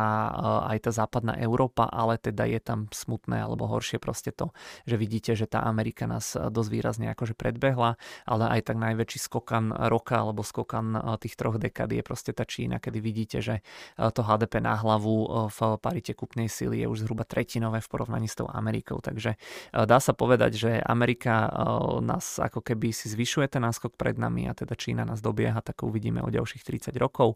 ale teda keď to pre počítame na tú hlavu v tej parite kúpnej sily a pozrieme sa na tú americkú ekonomiku, tak v podstate vyššie há dé pé má iba pár krajín na svete. Je to napríklad Luxembursko, Singapur, Írsko, Katar a Bermudy. Okrem toho je to ešte Norsko, Švajčiarsko, Spojené arabské emiráty, Kajmany a Makao. Keď sa na to pozrieme alebo zamyslíme, tak všetko sú to buď ropné, technologické alebo finančné centra. Príjmy v rámci tej Ameriky tiež rastú oveľa rýchlejšie ako v Európskej únii alebo v Japonsku a keď si prerátame proste tú ekonomickú výkonnosť na toho jedného obyvateľa, tak napríklad najchudobnejší štát v ú es á, Mississippi, tak má vyššie há dé pé na hlavu v parite kupnej sily ako napríklad Francúzsko, takže najchudobnejší alebo v najchudobnejšom štáte v ú es á, opäť bavíme sa, hej, možno trošku iná nejaká metodika toho výpočtu, bavíme sa, že proste priemer, hej, môže byť ovplyvnený nejakými výraznými vysokými hodnotami alebo nízkymi, ale veľmi zjednodušene môžeme povedať, že ako ľudia v najchudobnejšej časti Ameriky si môžu za svoje peniaze kúpiť viac ako napríklad priemerní Francúzi alebo ako priemerný Francúz. No a tu máte ten zoznam tých krajín, že aké majú há dé pé na hlavu. Uh, vidíte Luxembursko, Singapur, to sú všetky, všetky tie krajiny, čo som ukazovala. Tu vidíte Spojené štáty americké za dvetisícdvadsaťjeden, to bolo sedemdesiat tisíc dolárov a naozaj všetko toto sú buď nejaké finančné centra, alebo proste Írsko, tam sídlia tie veľké technologické firmy pre Európu, ktoré poskytujú služby, takže tam je to zase ovplyvnené tým, ale väčšinou sú to naozaj bohaté krajiny, uh, ktoré majú buď šťastie na to nejaké nerastné bohatstvo. No a ešte, ak by niekoho zaujímalo, tak tu je proste porovnanie tých krajín podľa zase nominálneho há dé pé, ale vidíte, že až toľko sa tam uh, teda nelíšia, že aj v tomto prípade je tá, sú tie Spojené štáty americké na tom siedmom mieste, takže naozaj veľmi silná, veľmi produktívna ekonomika. No a keď sa ešte pozrieme na nejaké to roz, rozdelenie alebo rozloženie bohatstva, tak uh, ono je dôležité, že v tej Amerike rastli aj príjmy chudobnejších, pretože keď rastú príjmy chudobnejších, tak tí chudobnejší viac kupujú a tiež je to pozitívne pre tie spoločnosti, do ktorých my investujeme. Uh, inak celé toto, aby ste pochopili, prečo tu mám tento vstup, alebo hovorím o tej Amerike, že aká je úžasná, tak ja si samozrejme som si vedomý tých problémov, k tomu sa ešte dostaneme, ale beriem to z toho investičného hľadiska, že prečo napríklad ja uprednostňujem to investovanie v tej Amerike pred tými inými krajinami a tie dôvody sú proste tieto makrodôvody. Hej, keď vidím, že ako tam sa riadi tá ekonomika, ako sa vyvíja, ako sa u nás niekde v Európe socialistickejšej, tak jednoducho toto je pre mňa ten dôvod, takže len aby ste chápali, taká menšia odbočka. No ale keď sa pozrieme, tak rastú aj tie príjmy chudobnejších. Príjem v tej parite kupnej síly bol v roku devätnásťstodeväťdesiat o dvadsaťštyri percent vyšší ako v západnej Európe. Dnes je vyšší dokonca o tridsať percent. V porovnaní s Japonskom bol ten príjem vyšší o sedemnásť percent a dnes je v ú es á vyšší až o päťdesiatštyri percent. Takže to Japonsko veľmi, veľmi výrazne zaostalo a je to teda jeden z tých dôvodov, prečo mne sa úplne tie japonské firmy až tak nepáčia, ale začínajú sa mi páčiť preto, lebo sa páčia Buffettovi a Buffettovi verím, takže asi tak. No a keď sa potom pozrieme ešte aj do budúcna alebo do minulosti a nejako to extrapolujeme do budúcna, tak ekonomika môže rásť dvomi základnými spôsobmi. Prvým spôsobom je to, že vám rastie počet pracujúcich ľudí a druhá, druhá metóda alebo proste druhý spôsob je, že vám rastie produktivita. Veľmi dôležitá je tým pádom teda aj demografia, pretože oproti roku devätnásťstodeväťdesiat má ú es á o tretinu viac pracujúcich ľudí a je to teda jeden z tých dôvodov, prečo tá ekonomika tak pekne rástla, pretože v deväťdesiatych rokoch oni mali stodvadsaťsedem miliónov pracujúcich ľudí, teraz je tam stosedemdesiatpäť miliónov pracujúcich ľudí, to znamená, je to rast zhruba o tretinu, kdežto keď sa pozrieme na západnú Európu alebo Japonsko, tak je to len o desať percent viac dokopy a dal by som ruku do ohňa za to, že v Japonsku to dokonca pokleslo. Tu na tomto obrázku ešte môžete vidieť, že akým spôsobom sú odhady toho, ako sa bude vyvíjať tá populácia. Vidíme, že teda napríklad Spojené štáty americké, že ak by si udržali, samozrejme, bavíme sa o horizonte osemdesiat rokov, túto koniec toho grafu, čo už asi väčšina z nás sa toho nedožije, ale teda vidíte, že ten trend je proste taký, že ako počet tých ľudí ako keby má ešte určite rast, rast niekoľko dekád, až potom sa ustáliť. Vidíme, že iné krajiny typu Brazília, alebo teda hlavne to Japonsko, Taliansko a Čína, tak oni majú katastrofálnu demografiu a tam ten počet ľudí bude veľmi výrazne klesať a ono proste vy, vy to, to há dé pé tej krajiny ako najlepšie alebo naj, najvýznamnejšie boostnete práve vtedy, keď jednoducho zvýšite proste počet tých, tých pracujúcich ľudí, lebo hej, je to jednoduchšie, ako keď pridáte desať percent ľudí, tak ako máte hneď o desať percent vyššie há dé pé, veľmi zjednodušene, kdežto kebyže chcete zvýšiť produktivitu o desať percent, tak musí prísť nejaký radikálnejší vynález. Takže jednoducho ekonomika je veľmi ťažké do, dosiahnuť alebo doceliť rast ekonomiky, pokiaľ nemáte dobrú demografiu. V Amerike je tam ešte dôležité to, že tí Američania pracujú väčšinou viac ako Európania, majú viac odpracovaných hodín, majú vyššiu produktivitu práce a tiež im rastie tá produktivita práce. Medzi rokmi deväťdesiat až dvetisícdvadsaťdva tak v ú es á rastla tá produktivita o šesťdesiatsedem percent, v Európe o päťdesiatpäť percent a v Japonsku o päťdesiatjeden percent, takže dokonca aj v tomto nás tie krajiny prekonali a tiež sa pracuje v podstate dlhšie. Tuto je taký uh, graf, um, ja to nebudem úplne nejako nejako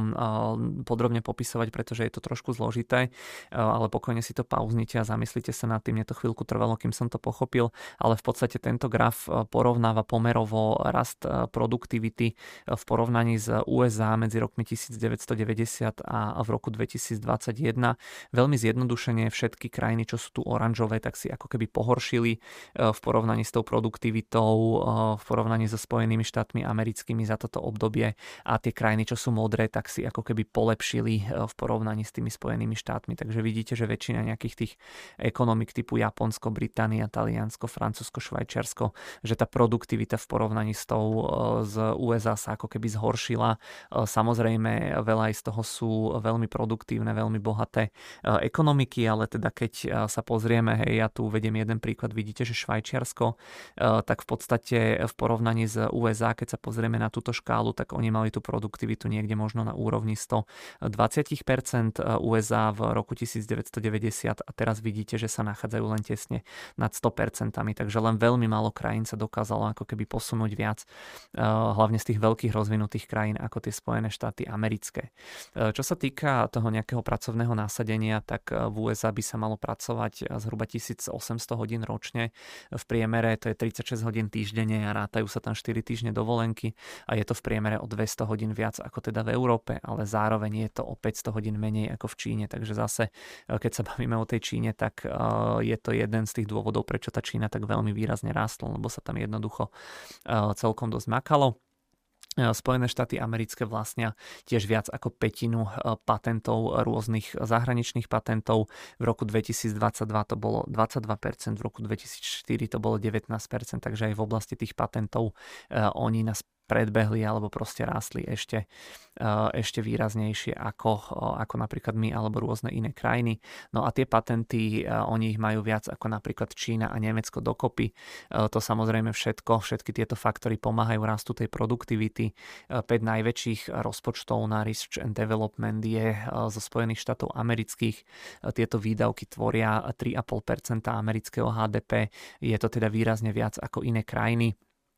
Je to opäť jeden z tých dôvodov, že prečo proste tie technológie alebo proste tá produktivita tam rástla viac ako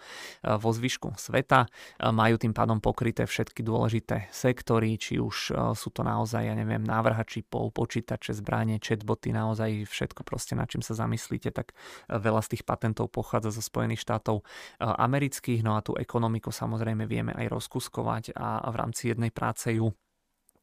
americkí profesori z jednej školy alebo univerzity rozkuskovali do dvadsaťsedem odvetví. No a prekvapujúco tie posledné, neprekvapujúco tie posledné dekády pomáhali rastu produktivity, najmä tie technologické spoločnosti, ale vďaka tým techom rástla produktivita naprieč celou ekonomikou. Napríklad v ú es á rástla o tri percent ročne, v Európe o dva percent ročne, takže vidíte, že o dosť výrazne menej a ono sa to naskladá, hej, vďaka tomu zloženému úročeniu. Teraz tá produktivita v poslednej dobe rastie o jeden celý päť percent ročne, ale stále je to teda viac ako vo zvyšku toho bohatého sveta. Samozrejme tam pomáha aj to vzdelanie, pretože najviac produktívni sú tí vysoko kvalifikovaní zamestnanci alebo pracovníci. Napriek tomu, čo sa hovorí o tom americkom školstve, tak Amerika alebo ú es á vynakladajú na vzdelávanie o tridsaťsedem percent viac peňazí ako teda krajiny v rámci ó e cé dé. Po strednej škole je to dokonca dvojnásobok v rámci toho vysokého školstva. tridsaťštyri percent ľudí má kvalitné terciálne vzdelanie, to znamená, že využívajú alebo majú tie praktické a použiteľné školy a naozaj, keď si pozriete aj rozdiely platové v Amerike medzi ľuďmi s diplomom a bez diplomu, tak pokojne to môže byť dvoj-trojnásobok. To je ako keby ľudia, ja neviem, bez diplomu na Slovensku zarábali tisícku a proste ľudia s diplomom dva až tri tisíc, takéto rozdiely u nás absolútne nie sú, takže tam určite aj tie školy pomáhajú, hlavne tie univerzity a napríklad v ú es á sídli jedenásť z pätnástich najlepších univerzít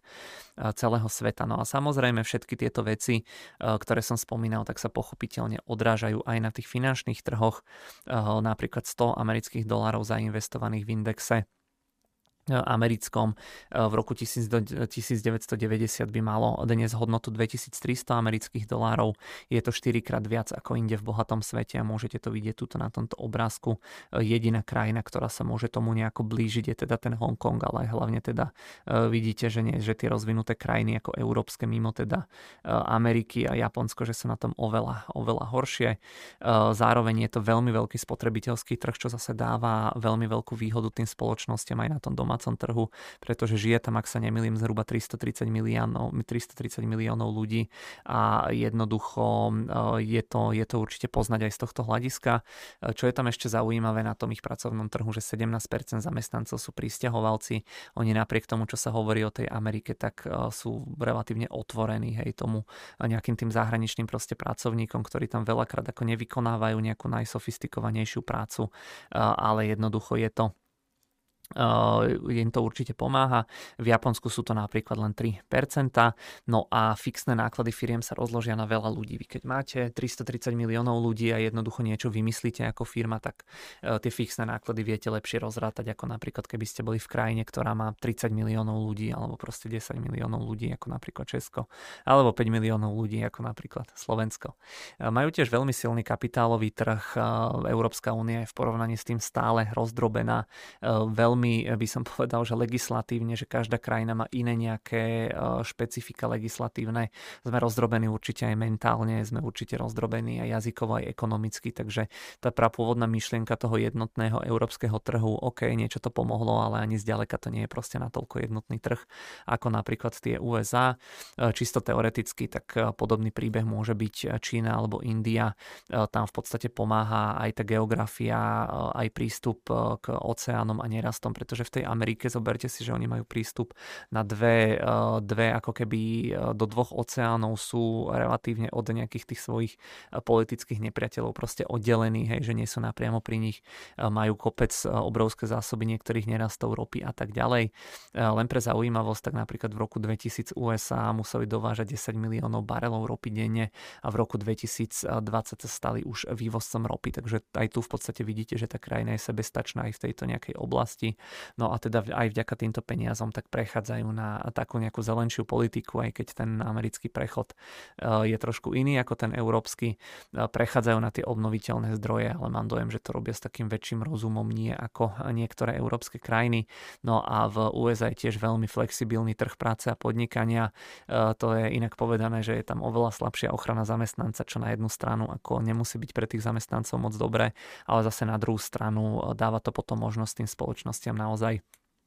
naozaj si vyberať proste tých kvalitných ľudí a je to v podstate opak tej Európskej únie, kde sme ako zamestnanci veľmi dobre teda chránení. No a v takomto prostredí proste vznikajú dobré firmy, hej, keď naozaj ten trh práce je zdravý. Z Európskej únie žiaľ veľa tých ľudí alebo teda veľa tých zamestnancov a firiem odchádza. V Amerike je tiež veľmi vysoká mobilita práce, dvadsaťpäť percent Američanov sa za posledných päť rokov presťahovalo mimo nejakého toho svojho regiónu. Veľakrát asi primárne kvôli tej práci. V iných rozvinutých krajinách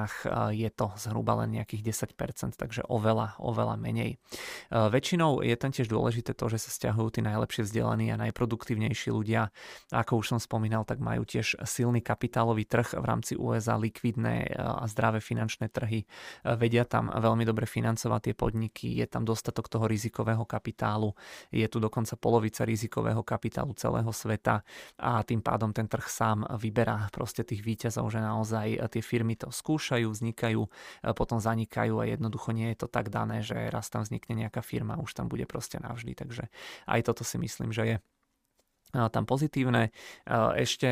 keď si porovnáme veľkosť toho akciového trhu, tá kapitalizácia amerického trhu je zhruba na stosedemdesiat percent há dé pé, v iných krajinách je to pod sto percent, takže aj tu vidíte silu tých amerických spoločností, je tam aj odlišný systém toho manažmentu, je tam taký tvrdší proste ten systém, hej, žiadne nejaké, ja neviem, veľké sociálne práva tých ľudí a tak ďalej, je tam slabá ochrana toho zamestnanca, ale jednoducho tí ľudia sa tým pádom asi viac snažia, aby boli boli jednoducho dobrí, keď vedia, že nemajú nad sebou nejakú ochranu ruku proste zákona. No a to samozrejme následne oceňujú aj investori, alebo oceňujeme to ako my, ako investori. No ale samozrejme nie je tam všetko ani zďaleka proste rúžové. Poďme teraz na tie negatívne veci, ktorých je tam tiež celkom dosť. Rizika bohatnutie strednej triedy, bohatla aj tá stredná trieda v poslednej dobe alebo poslednej dekády, ale bohatla pomalšie ako tí najbohatší, ako tí najchudobnejší, takže je to taký paradox, že proste tá stredná trieda, kde patrí väčšina ľudí, tak bohatne proste pomalšie. Je, je tam v rámci ú es á relatívne nerovnomerné rozdelenie bohatstva, dĺžka života je v porovnaní s inými krajinami veľmi nízka a v rámci Ameriky ono je to síce, že jednotný trh, jedna krajina, ale sú tam obrovské rozdiely aj proste vo vzdelaní, aj v nejakej uh, rizikovosti, ja neviem, na choroby a podobne uh, v rámci tých jednotlivých štátov. No a taký ten úplne naj... Toto je jednoducho najchudobnejšia časť tej Ameriky. Tie, tie štáty, ako ja neviem, Louisiana, hej, Mississippi, čo som spomínal, nejaký Arkansas, toto bude Alabama, neviem, Tennessee a tak ďalej. No a tu v podstate môžete vidieť ten priemerný vek dožitia. V niektorých krajinách sa tí ľudia, alebo v niektorých štátoch Ameriky sa tí ľudia dožívajú osemdesiatdva a viac rokov, napríklad Kalifornia alebo New York. V niektorých štátoch tých najchudobnejších, ako napríklad to Mississippi, alebo tuto vedľa vidíte, uh, vidíte tú Alabamu, tak tam sa ľudia dožívajú sedemdesiatštyri rokov, takže jedna krajina, dva štáty a rozdiel proste desať rokov v rámci dožitia skoro, takže obrovské rozdiely a naozaj uh, tam tie priemery veľakrát ťahajú nadol v rámci Ameriky tie, uh, tie najchudobnejšie regióny a môžete vidieť, že napríklad tých osemdesiatdva rokov, čo sa dožívajú ľudia v Kalifornii alebo v New Yorku, to je proste kanadský priemer a sedemdesiatštyri rokov sa ľudia dožívajú napríklad v Bielorusku, takže obrovské, obrovské rozdiely v mnohých oblastiach v rámci proste tej Ameriky. Taktiež tie posledné roky sú tam veľmi veľké problémy s drogami a s násilím, oni tam majú tie svoje opi- opioidné kauzy a tieto veci naozaj proste z Ameriky v niektorých veciach je naozaj katastrofálna. Posledné roky tam veľmi výrazne rastie tá vlna toho protekcionizmu, príliš veľa sa tam dotuje, čo podľa mňa tiež pokrivuje ten trh. Veľmi výrazne tej Amerike rastie dlh, čo asi až taký problém nie je, ale je to jeden z mnohých takých menších problémov. Tie, tie veľké spoločnosti tam naberajú na sile. Ono pre nás ako investorov je to dobré, ale pre neinvestorov ako bežných proste spotrebiteľov je to samozrejme zlé. Majú tam veľmi veľké problémy s obezitou, majú tam proste obrovské rozdiely v, v dožití v rámci rozvinutých krajín jednoznačne najviac percent há dé pé vykla, vynakladajú na zdravotnú starostlivosť, ale úplne im to nejako priamo proste nepomáha, alebo tá dĺžka dožitia tam nerastie tak výrazne. Takže naozaj tých problémov je tam veľa, majú tam relatívne slabý sociálny systém stále, ale paradoxne napriek tomu, čo sa hovorí, tak tu ú es á dobieha tie iné krajiny, pretože tie sociálne výdavky rastú. Ak si to porovnáme,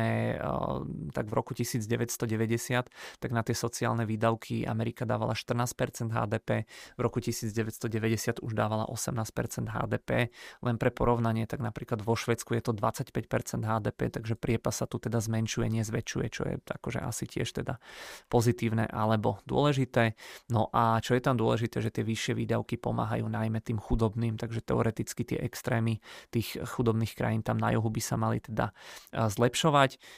pretože oni znižujú tie priemery há dé pé, vek dožitia, teda aj náklady na tú zdravotnú starostlivosť. Ďalší problém posledných rokov, ale to je asi všade vo svete, je nejaká tá polarizácia proste spoločnosti. Videli sme to v rámci tých posledných volieb, kedy tam bol napadnutý Kapitol, proste, no do toho sa nechcem úplne púšťať do komentovania týchto vecí, ale vidíme to všade vo svete, hej, že tá spoločnosť sa jednoducho rozdeľuje, delí sa to aj potom v Amerike, aj na úrovni vlády, že či je to proste federálna vláda versus štáty, hej, sa nevedia dohodnúť. Napríklad v Texase sa dostali do sporu ropné firmy a finančné inštitúcie. Tam myslím, že tá miestna vláda sa pustila do BlackRocku, lebo BlackRock nejakým spôsobom niečo si otvoril ústa na tie ropné spoločnosti a tak ďalej. Rovnako tiež Florida, alebo teda Disney sa dostal do problémov s republikanskými zákonodarcami na Floride. Tých prípadov v Amerike je naozaj kopec. Opäť aj toto môže byť proste jedno z rizik, ktoré môžu stiažiť podnikanie tým spoločnostiam. Zase nejaká deglobalizácia na úkor národnej bezpečnosti.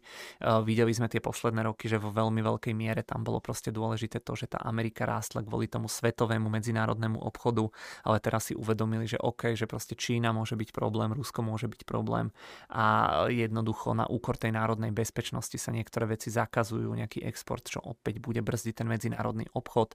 ale proste tá Amerika sú oveľa väčší kapitalizmus stále v mnohých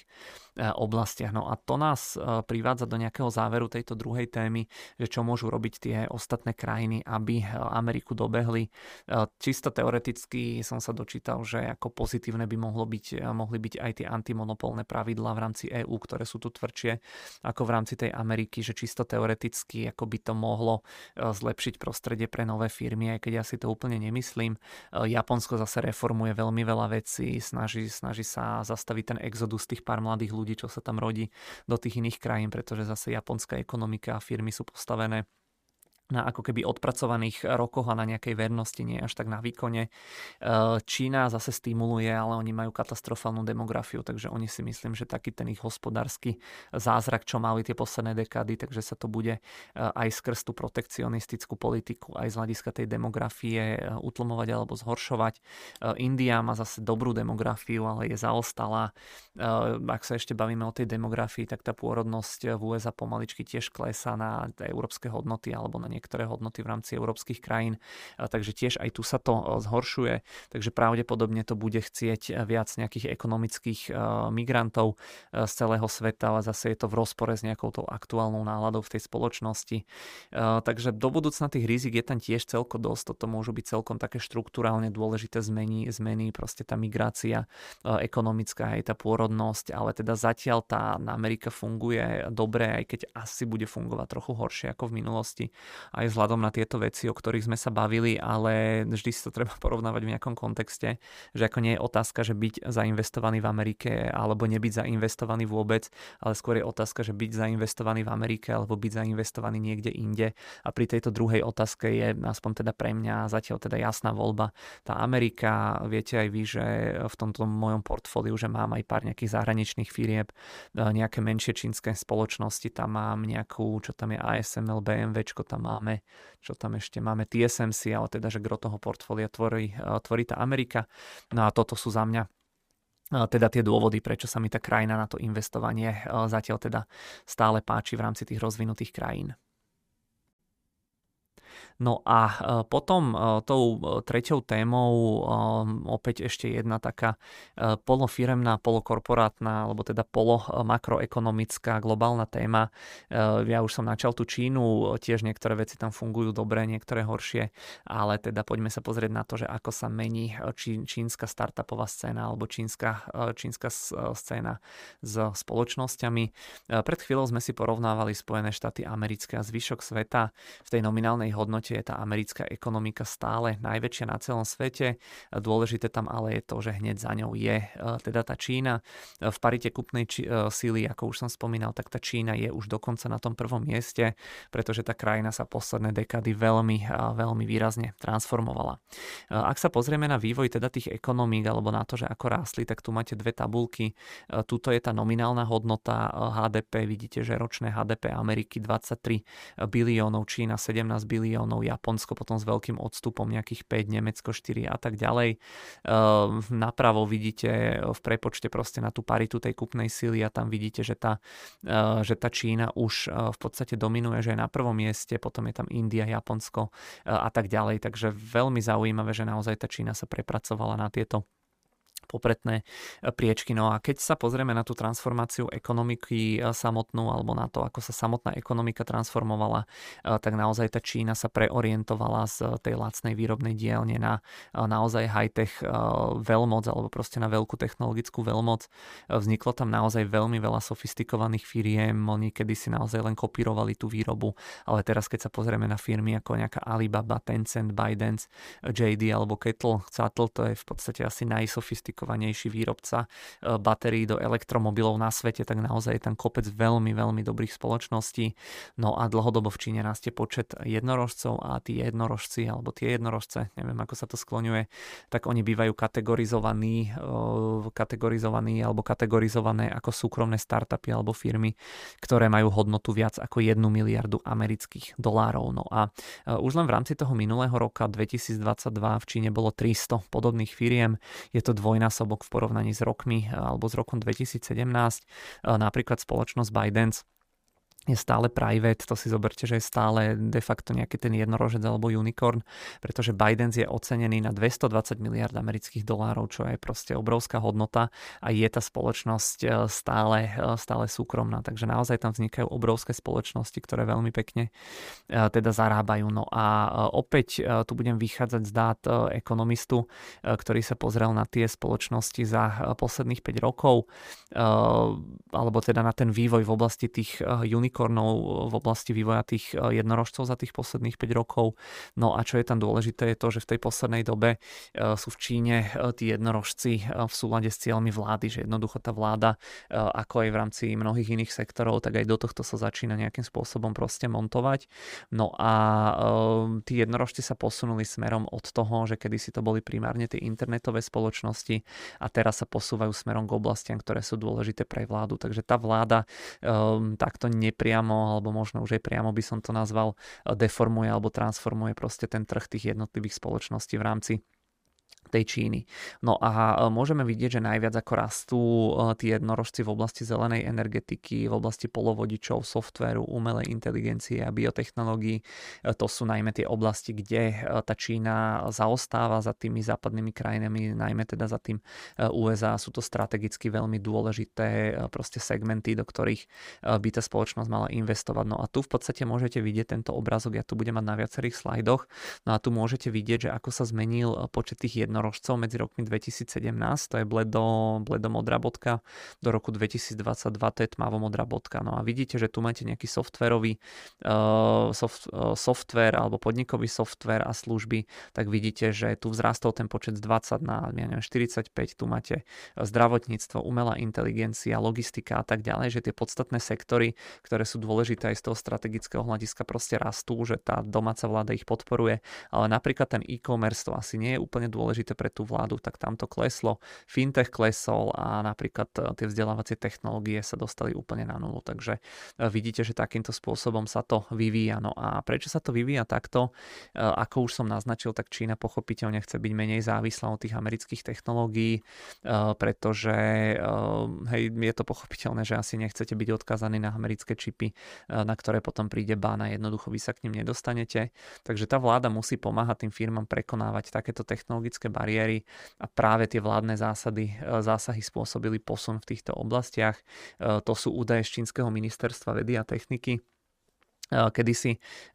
kedysi dominoval obchod, asi dvadsať percent jednorožcov, zoberte si tie dáta alebo prekreslite si nejako opticky v hlave tie dáta a z toho roku dvetisícsedemnásť tak vidíte, že nikde nebolo viac proste tých jednorožcov ako v oblasti toho e-commerce. Na druhom mieste bol napríklad ten fintech, na treťom mieste, čo bolo asi teda ten software a tak ďalej, ale že úplne sa to proste preskupilo alebo prekonalo, takže naozaj veľmi zaujímavé, ako sa to proste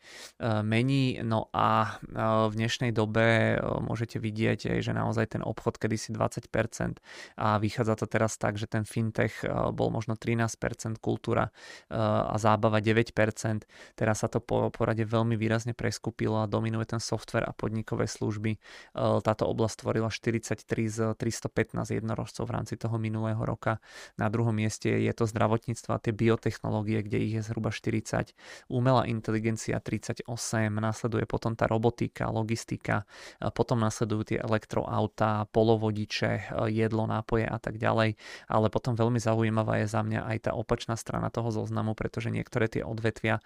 úplne vymizli, ide napríklad o tie vzdelávacie a technológie, to vidíte uh, tuto na tomto, uh,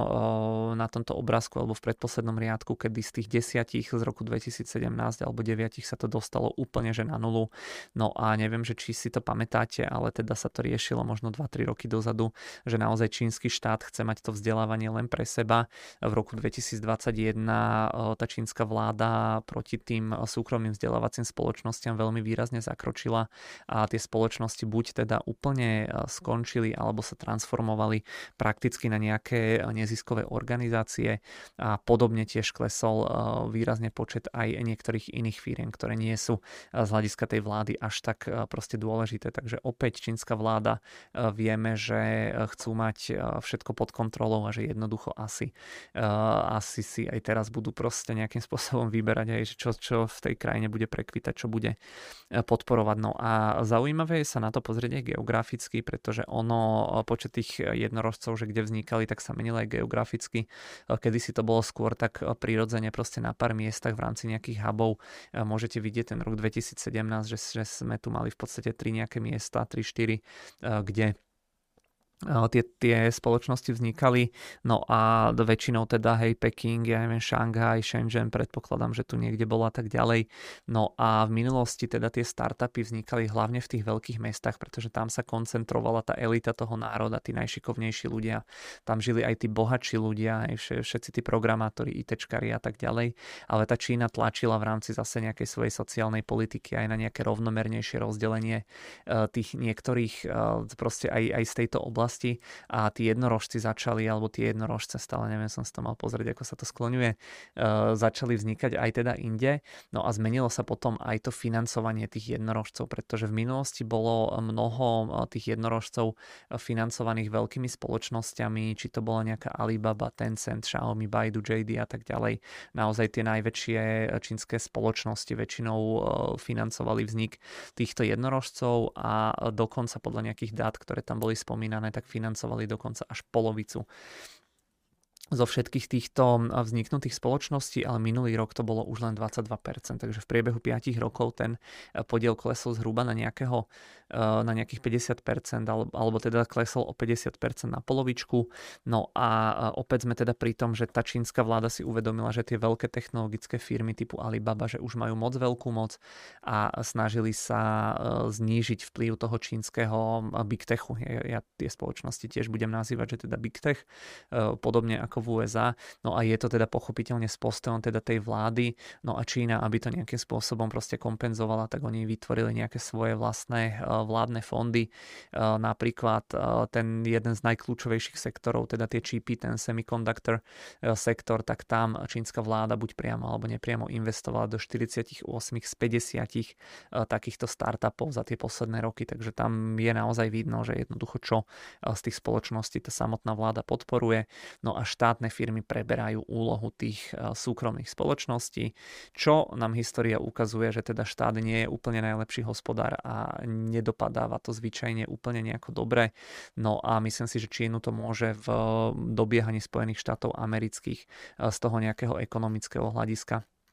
celkom výrazne nejako dobehnúť alebo proste zbrzdiť ten ich rast. Snažia sa o prienik na tento trh toho financovania tých startupov alebo jednorožcov, potom aj menšie čínske firmy, menšie čínske spoločnosti. Napríklad Huawei investuje vo väčšom rizikový kapitál od roku dvetisícdevätnásť a odvtedy takto investovali do deväťdesiat do deväťdesiatjeden inve, do, odvtedy takto investovali do deväťdesiatjeden startupov. No a pre Čínu je ten postoj alebo ten postup v tejto oblasti taký nejaký zmiešaný, alebo proste aj tá ich nejaká filozofia v tomto. Na jednej strane je to proste úspech pre tú vládu, na druhú stranu zase sa tam môže opakovať napríklad to, že opäť aj, tie, aj tieto firmy, ktoré sú zatiaľ malé, ale môžu byť veľké, tak jednoducho začnú protestovať, niečo sa im prestane páčiť, hej, opäť tam bude musieť prísť nejaký zásah tej, tej čínskej vlády. Takže na jednej strane je to teda určite úspech, úspech, ale na strane druhej jednoducho tá Čína aj v minulosti takýmto spôsobom osobom krotila nejaké tie špekulatívne bubliny, ktoré vznikli alebo ktoré nastali na tom trhu, no a teraz zase uvoľňuje ruky iným spoločnostiam, takže je to trošku také schizofrenické, také, také rozdvojené proste ten postup tých spoločností. No a v minulosti tá Čína takto kritizovala aj financovanie technologických firiem. Vláda robila potom problém í pé ó firmám, asi si pamätáte í pé ó Ant Group, to je v podstate tá finančná divízia alebo proste taký fintech. Teraz zase po určitom čase naozaj sa tvári, že ich podporuje, zjednodušujú, snažia sa zjednodušiť pri tých vstupoch na burzu tú administratívu alebo proste tie pravidlá. To zase môže teoreticky nafúknúť ďalšie bubliny, ale teda zatiaľ je to priateľné kvôli tej politike vlády, ale opäť do budúcna môžu to byť proste nejaké, nejaké rizika pre tú čínsku vládu. Taktiež z hľadiska toho investovania môžu byť problémom tie minulé zásahy tej vlády, pretože prináša to určite istú mieru nedôvery tých zahraničných investorov, pretože ak si tá vláda v podstate uvedomí ten problém, tak zase zabije celý ten sektor. Takto dopadli napríklad tie vzdelávacie firmy, rovnako takto dopadli v Číne aj tie peer-to-peer pôžičky, že najskôr veľakrát tá čínska vláda proste niečo podporuje a potom to zo dňa na deň zabije, lebo jednoducho ten trh tam nie je voľný, nie je slobodný, takže preto aj tá Čína z hľadiska toho investovania je veľmi, veľmi zložitá, veľmi teda špecifická, takže najskôr sa niečo podporuje, potom to vláda úplne zabije. Nikde nie je napísané, že to tak nemôže byť teraz aj s tými polovodičovými spoločnosťami, alebo teda s umelou inteligenciou, alebo s chatbotmi, pretože tá Čína má v podstate takú závislosť na tom, aby kontrolovala všetko, čo sa deje na tom internete a proste všetky tie. Je to stále taký režim, že dajme tomu neúplne demokratický a takéto podobné režimy väčšinou sú posadnuté tým, aby vedeli o všetkom, čo sa tam teda deje. Teraz napríklad už avizoval čínsky kybernetický regulátor, že bude vyžadovať nejaké hĺbkové kontroly tých spoločností, ktoré využívajú nejakú á í alebo nejaké tie chatboty. Opäť sme pri tom, že to môže z hľadiska toho investovania znamenať nejaké problémy s tým duálnym listovaním. Takže aj pre nás ako zahraničných investorov, tak tá Čína sa môže stávať čoraz viac takou komplikovanou ako nejaká destinácia na to investovanie. Takže za mňa osobne, aby som nejako zhrnul teda aj túto tretiu tému, tak mne sa toto smerovanie úplne nejako asi nepáči, pretože nemyslím si, že by štát bol nejaký veľmi dobrý hospodár, až možno na nejaké proste výnimky. Tie firmy už teraz majú horšie možnosti financovania, jednoducho vedia, že, že nemôžu podnikať ako úplne voľne, pretože keď niečo proste spravia, čo tým, čo tým regulátorom alebo tej čínskej vláde sa nebude páčiť, tak ich proste zabijú. No a pochopiteľne majú tie posledné roky tie čínske firmy aj horšie možnosti na získanie kapitálu v zahraničí, takže možnosti financovania obmedzenejšie, náklady na ten kapitál horšie ako boli v minulosti, no a takýmto spôsobom sa pokrivuje to konkurenčné, konkurenčné prostredie, takže toľko tá tretia téma. Hovorím, Čína tiež veľmi zaujímavý proste trh, naozaj ekonomický zázrak. Ne, nechcel som týmto tretím vstupom nejako úplne proste povedať, že neinvestujte do tej Číny, ale skôr som tým chcel povedať, že ako mali by ste určite poznať všetky tieto veci, ktoré, ktoré som teraz spomínal predtým, ako sa pustíte do investovania do nejakých čínskych spoločností, takže toľko, toľko za mňa teda k tejto tretej téme. No a pokračujeme ako vždy teda na obrázky, ku ktorým som sa dostal v rámci tých posledných zhruba nejakých štyroch týždňov. No a zač- za- začnem, alebo chcel som začať týmto obrázkom, pretože neviem, či ste zachytili, ale teda vyzerá to tak, že sa nám Mark Zuckerberg a Elon Musk vyhecovali na sociálnych sieťach a že možno sa v konečnom dôsledku pobijú v klietke. Nie, zatiaľ to nie je vtip, ale teda reálne je to proste informácia, s ktorou teda prišli títo dvaja páni. Myslím si, že nakoniec toho nič nebude, ale minimálne by to bolo zaujímavé, takže zatiaľ takto na odľahčenie. Poďme ale už na tie vážnejšie témy. Prvý obrazok, ktorý tu mám, nám hovorí alebo ukazuje, aké boli najväčšie fúzie a akvizície v priebehu toho minulého roku dvetisícdvadsať. Môžete vidieť, že na prvom mieste je tu obchod za sedemdesiatpäť miliárd amerických dolárov, ku ktorému stále nevieme, či prebehne. Je to fúzia Microsoftu a firmy Activision Blizzard. Druhé miesto Broadcom, VMware, Blackstone, Atlantia, čo tam máme, á em dé Xilinx prebehol alebo bol dokončený v tom roku dvetisícdvadsaťdva, takže, takže tu si to viete pozrieť ešte z tých známych firiem, čo tu vidíme. Aha, no samozrejme máme tu Muska a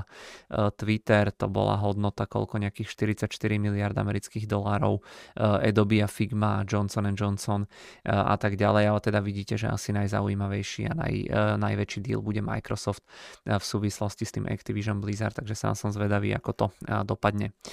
Ďalší obrázok, raketový rast Nvidie, tá spoločnosť sa momentálne predáva za nejaký koľko tridsať, štyridsať, päťdesiat násobok ročných tržieb. Pozor, nie ziskov, ale tržieb, takže naozaj tá Nvidia je strašne, strašne drahá v kontexte teda toho, koľko tá firma zarába, teda od tej firmy sa očakáva, že jej budú veľmi výrazne rast tržby. Bude to podporené aj teda tými datacentrami, ale teda samozrejme aj v súvislosti alebo v kontexte s tou umelou inteligenciou, takže sám som zvedavý, že ako im to ďalej pôjde, či sa im bude dariť alebo nie, ale každopádne takéto nejaké sú teda odhady toho rastu proste tých tržieb a nejakej tej, nejakých marží. Máme tu tiež celkom takú peknú vizualizáciu, ktorá nám zase ukazuje najväčšie spoločnosti v oblasti alebo z oblasti semiconductors, to znamená čipov, sú tu proste aj návrhári čipov, aj výrobcovia a tak ďalej. Vidíme, že momentálne tam kráľuje spoločnosť Nvidia, ktorá má teda tú trhovú kapitalizáciu okolo jedného bilióna amerických dolárov, no a na druhom mieste Broadcom, á em dé a Intel, čo je celkom zaujímavé, sa prepadol už k hodnote stodvadsaťpäť miliárd amerických dolárov, takže naozaj ten, ten Intel nemá za sebou úplne dobré roky. Z tých takých známych Applied Materials, čo tam je Qualcomm, vidím tam Micron a tak ďalej, takže taká nejaká vizualizácia, v rámci ktorej si viete pozrieť, ako, ako ten trh s tými semiconductors vyzerá. Monetizácia sociálnych sietí, a čo som mal tak zafixované, tak vždy som si pamätal, že dokáže, dokážu tie platformy Mety pomedzi všetkých, všetkých sociálnych médií najlepšie monetizovať tie svoje, ten čas strávený na tých svojich sociálnych sieťach. Škoda, že tu ešte nie je LinkedIn, pretože v rámci LinkedInu alebo LinkedIne som čítal z viacerých zdrojov, že to je sociálna sieť, že kde by tá monetizácia mala byť ešte o niečo lepšie ako v prípade toho Instagramu alebo Facebooku, ale čo nám teda ukazuje tento graf, tu v podstate vidíte, že aké sú advertising spending, to znamená nejaké tie tržby alebo proste výdavky tých reklamných spoločností za každú hodinu používania, že jednoducho koľko utržia. No a môžete vidieť, že tuto sú síce ešte nejaké odhady na rok dvetisícdvadsaťtri dvetisícdvadsaťštyri, ale v prípade Instagramu dajme tomu, že je to možno nejakého jeden celá šesť dolára, Facebook je možno nula celá deväť dolára a nejaký ten TikTok, Snapchat sú možno na polovičke v porovnaní s tým Facebookom a možno na štvrtine v porovnaní s tým Instagramom, takže spomedzi tých hlavných takých, nazvime to, zábavných sociálnych sietí, tak asi najlepšie sa zatiaľ darí monetizovať tú zábavu, teda Instagramu, takže celkom naozaj taký obrázok, ktorý vypovedá o sile toho Facebooku a tých platform, ktoré patria pod Facebook alebo teda Metu. Uh, tuto máme opäť nejakú výkonnosť, porovnanie uh, výkonnosti jednotlivých tých spoločností, najmä tých uh, veľkých amerických technologických spoločností. No a môžete vidieť, že z tých uh, veľkých firiem uh, dominuje Nvidia, ktorá má výkonnosť od začiatku roka zhruba stosedemdesiatpäť percent, na druhom mieste Meta Platform stodvadsaťpäť percent, potom sa tam nachádza Tesla sedemdesiatpäť percent, Amazon, Alphabet, Microsoft, Apple, Netflix. Uh, tým technologickým firmám sa darí veľmi pekne za tú prvú polovičku tohto roka, k tomu sa ešte dostaneme na záver tohto obrázku, na záver tejto časti, kde vám ukážem aj v kontexte toho, že ako sa darí teda Nasdaqu, ale keď si to rozmeníme takto na drobné, tak vidíte, že ako sa darí tým veľkým techom v porovnaní s nejakými, s nejakými indexami. Ďalší obrázok, ktorý mám pre vás nachystaný, sú tržby za reklamu celosvetové tých veľkých dvoch, alebo dajme tomu už troch reklamných hráčov. Máme tu Google, tu sú tie červené stĺpčeky, máme tu Metu, to sú tie modré stĺpčeky, a Amazon, to sú len tie, to sú tie žlté stĺpčeky. Len teda, aby som to ešte upresnil, tak tržby Google za tú reklamu bývajú ako také oveľa väčšie, ale tuto sa rátajú len vyslovene tie Google služby. Myslím, že len to vyhľadávanie, takže preto ten rozdiel nie je až taký väčší, ale tie tržby Google sú ročne, ja neviem, tristo miliárd amerických dolárov, takže kvartálne možno sedemdesiat až osemdesiat miliárd dokopy. Ale čo je tu zaujímavé je, že teda vidíte, že tá Meta aj Google, že pomaličky pomaličky rastú, ale že najvýraznejšie spomedzi všetkých tých firiem rastie Amazon, čo je zase pochopiteľné, lebo je najmenší. Vidíte, že od toho tretieho kvartálu roku dvetisícdvadsať tak tržby tejto firme vzrástli zhruba z nejakých päť miliárd na, na až nejakých, ja neviem, deväť, desať, jedenásť miliárd tie posledné kvartály, takže Amazon rastie najviac, ale hovorím, na druhú stranu nie je to asi úplne nejaké veľké prekvapenie, proste vzhľadom na to, že tá firma je stále spomedzi tých troch ešte jednoznačne najmenšia. Poďme na trh s virtuálnou a rozšírenou realitou. Ja som presvedčený o tom, že pred pár mesiacmi alebo možno už aj rok dozadu, keď sme sa bavili o tom, že aká bude tá ďalšia veľká vec po mobile, že ja som sem tento obrázok dával, ktorý nám ukazuje, že ako teda vyzerá ten trh s tou rozšírenou a virtuálnou realitou, ale tým, že sa to znova teraz rieši, tak si myslím, že je celkom vhodné tento obrázok si opäť nejako ukázať alebo proste znova si ho nejakým takýmto spôsobom pozrieť. No a čo tu môžete vidieť? Môžete tu vidieť, že aké sú odhady. Ono je to starší obrázok. Vidíte, že vychádzalo to ešte pravdepodobne niekedy z roku dvetisícdvadsaťjeden dvetisícdvadsaťdva. Tu môžete vidieť, že ako sa odhaduje, že bude rozdelenie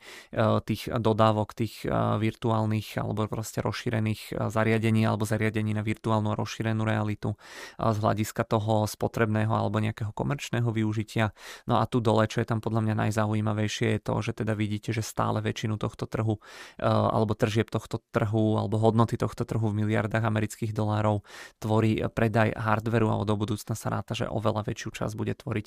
predaj toho kontentu alebo toho softvéru a že očakáva sa, že do pár rokov by malo byť vo svete inštalovaných už niekoľko desiatok miliónov kusov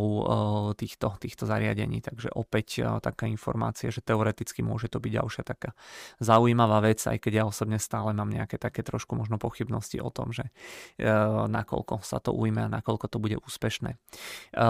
rozbehne Apple predaje vé er a á er. Ono veľakrát sme sa bavili teda o tom, že e, mohli byť vo svete už používané nejaké technológie, ale že to masové rozšírenie veľakrát spôsobil až Apple, či to boli nejaké tie inteligentné hodinky alebo proste bezdrotové slúchadlá. Dovtedy tie veci fungovali, ale vo veľkom sa nejako až tak nepredávali, tak som tiež veľmi zvedavý, že či v podstate sa to nejako zlomí, pretože môžete vidieť aj na tomto obrázku, že hlavne teda tie sety na tú nejakú virtuálnu, respektíve rozšírenú realitu, to sú tie bledofialové bary, takže tých sa predáva zatiaľ veľmi málo v porovnaní s tým vé erkom.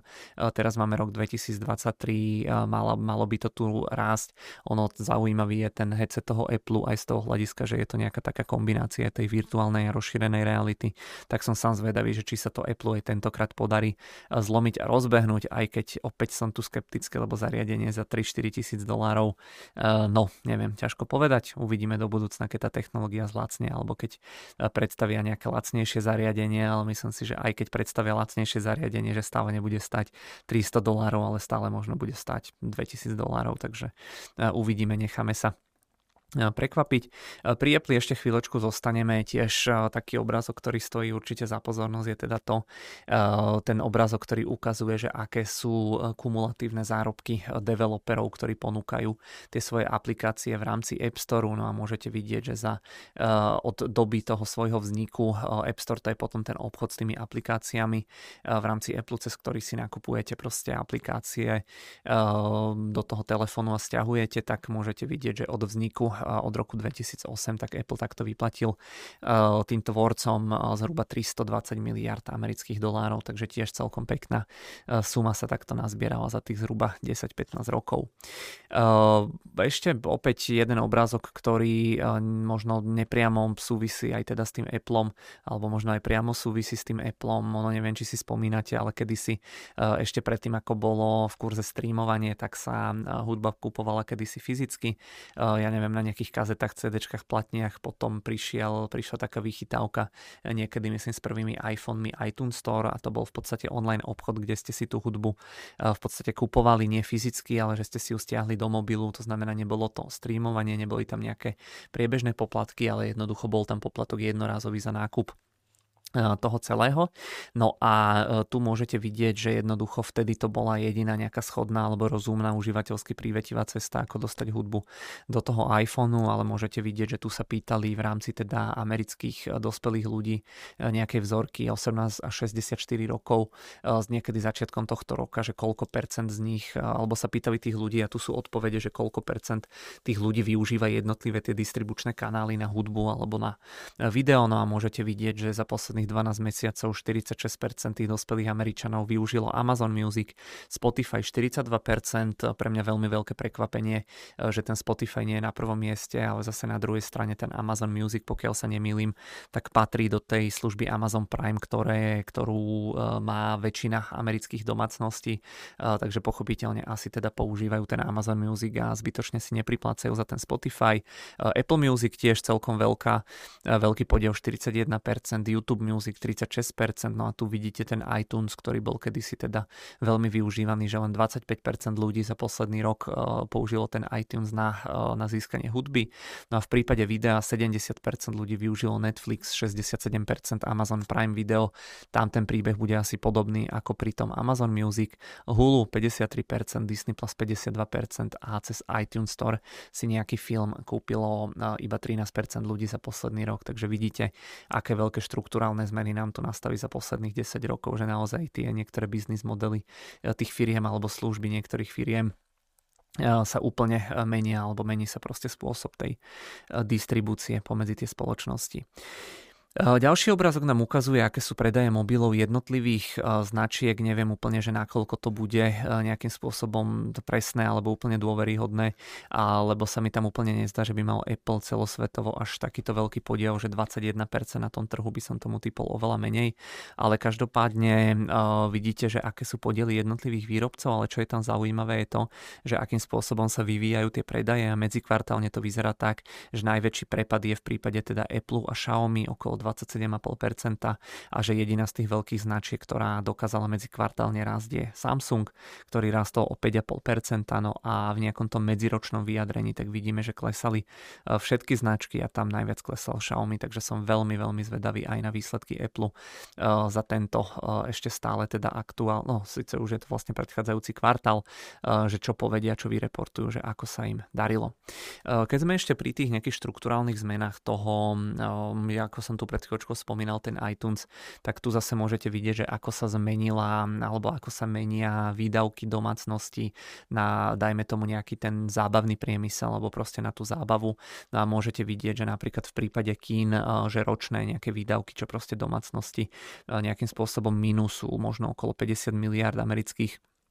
dolárov. Tuto v podstate môžete vidieť aj, že ono sa to nejako vyvíjalo, postupne to rástlo, potom prišiel COVID,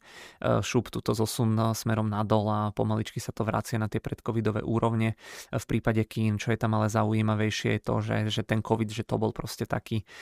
moment, alebo ešte tesne pred COVIDom, že kedy to streamovanie začalo prekonávať tie kína, takže tu ten, tie ročné výdavky tých domácností sú cez sto miliárd amerických dolárov, no a jednoznačne najväčší skokan je ten gaming, kde tie ročné výdavky Výdavky už sú zhruba dvesto miliárd amerických dolárov a jediný nejaký taký, alebo pardon, toto som zle povedal, toto už sú odhady na tie roky dvadsaťtri až dvadsaťpäť, ale teda vidíme, že naozaj je to,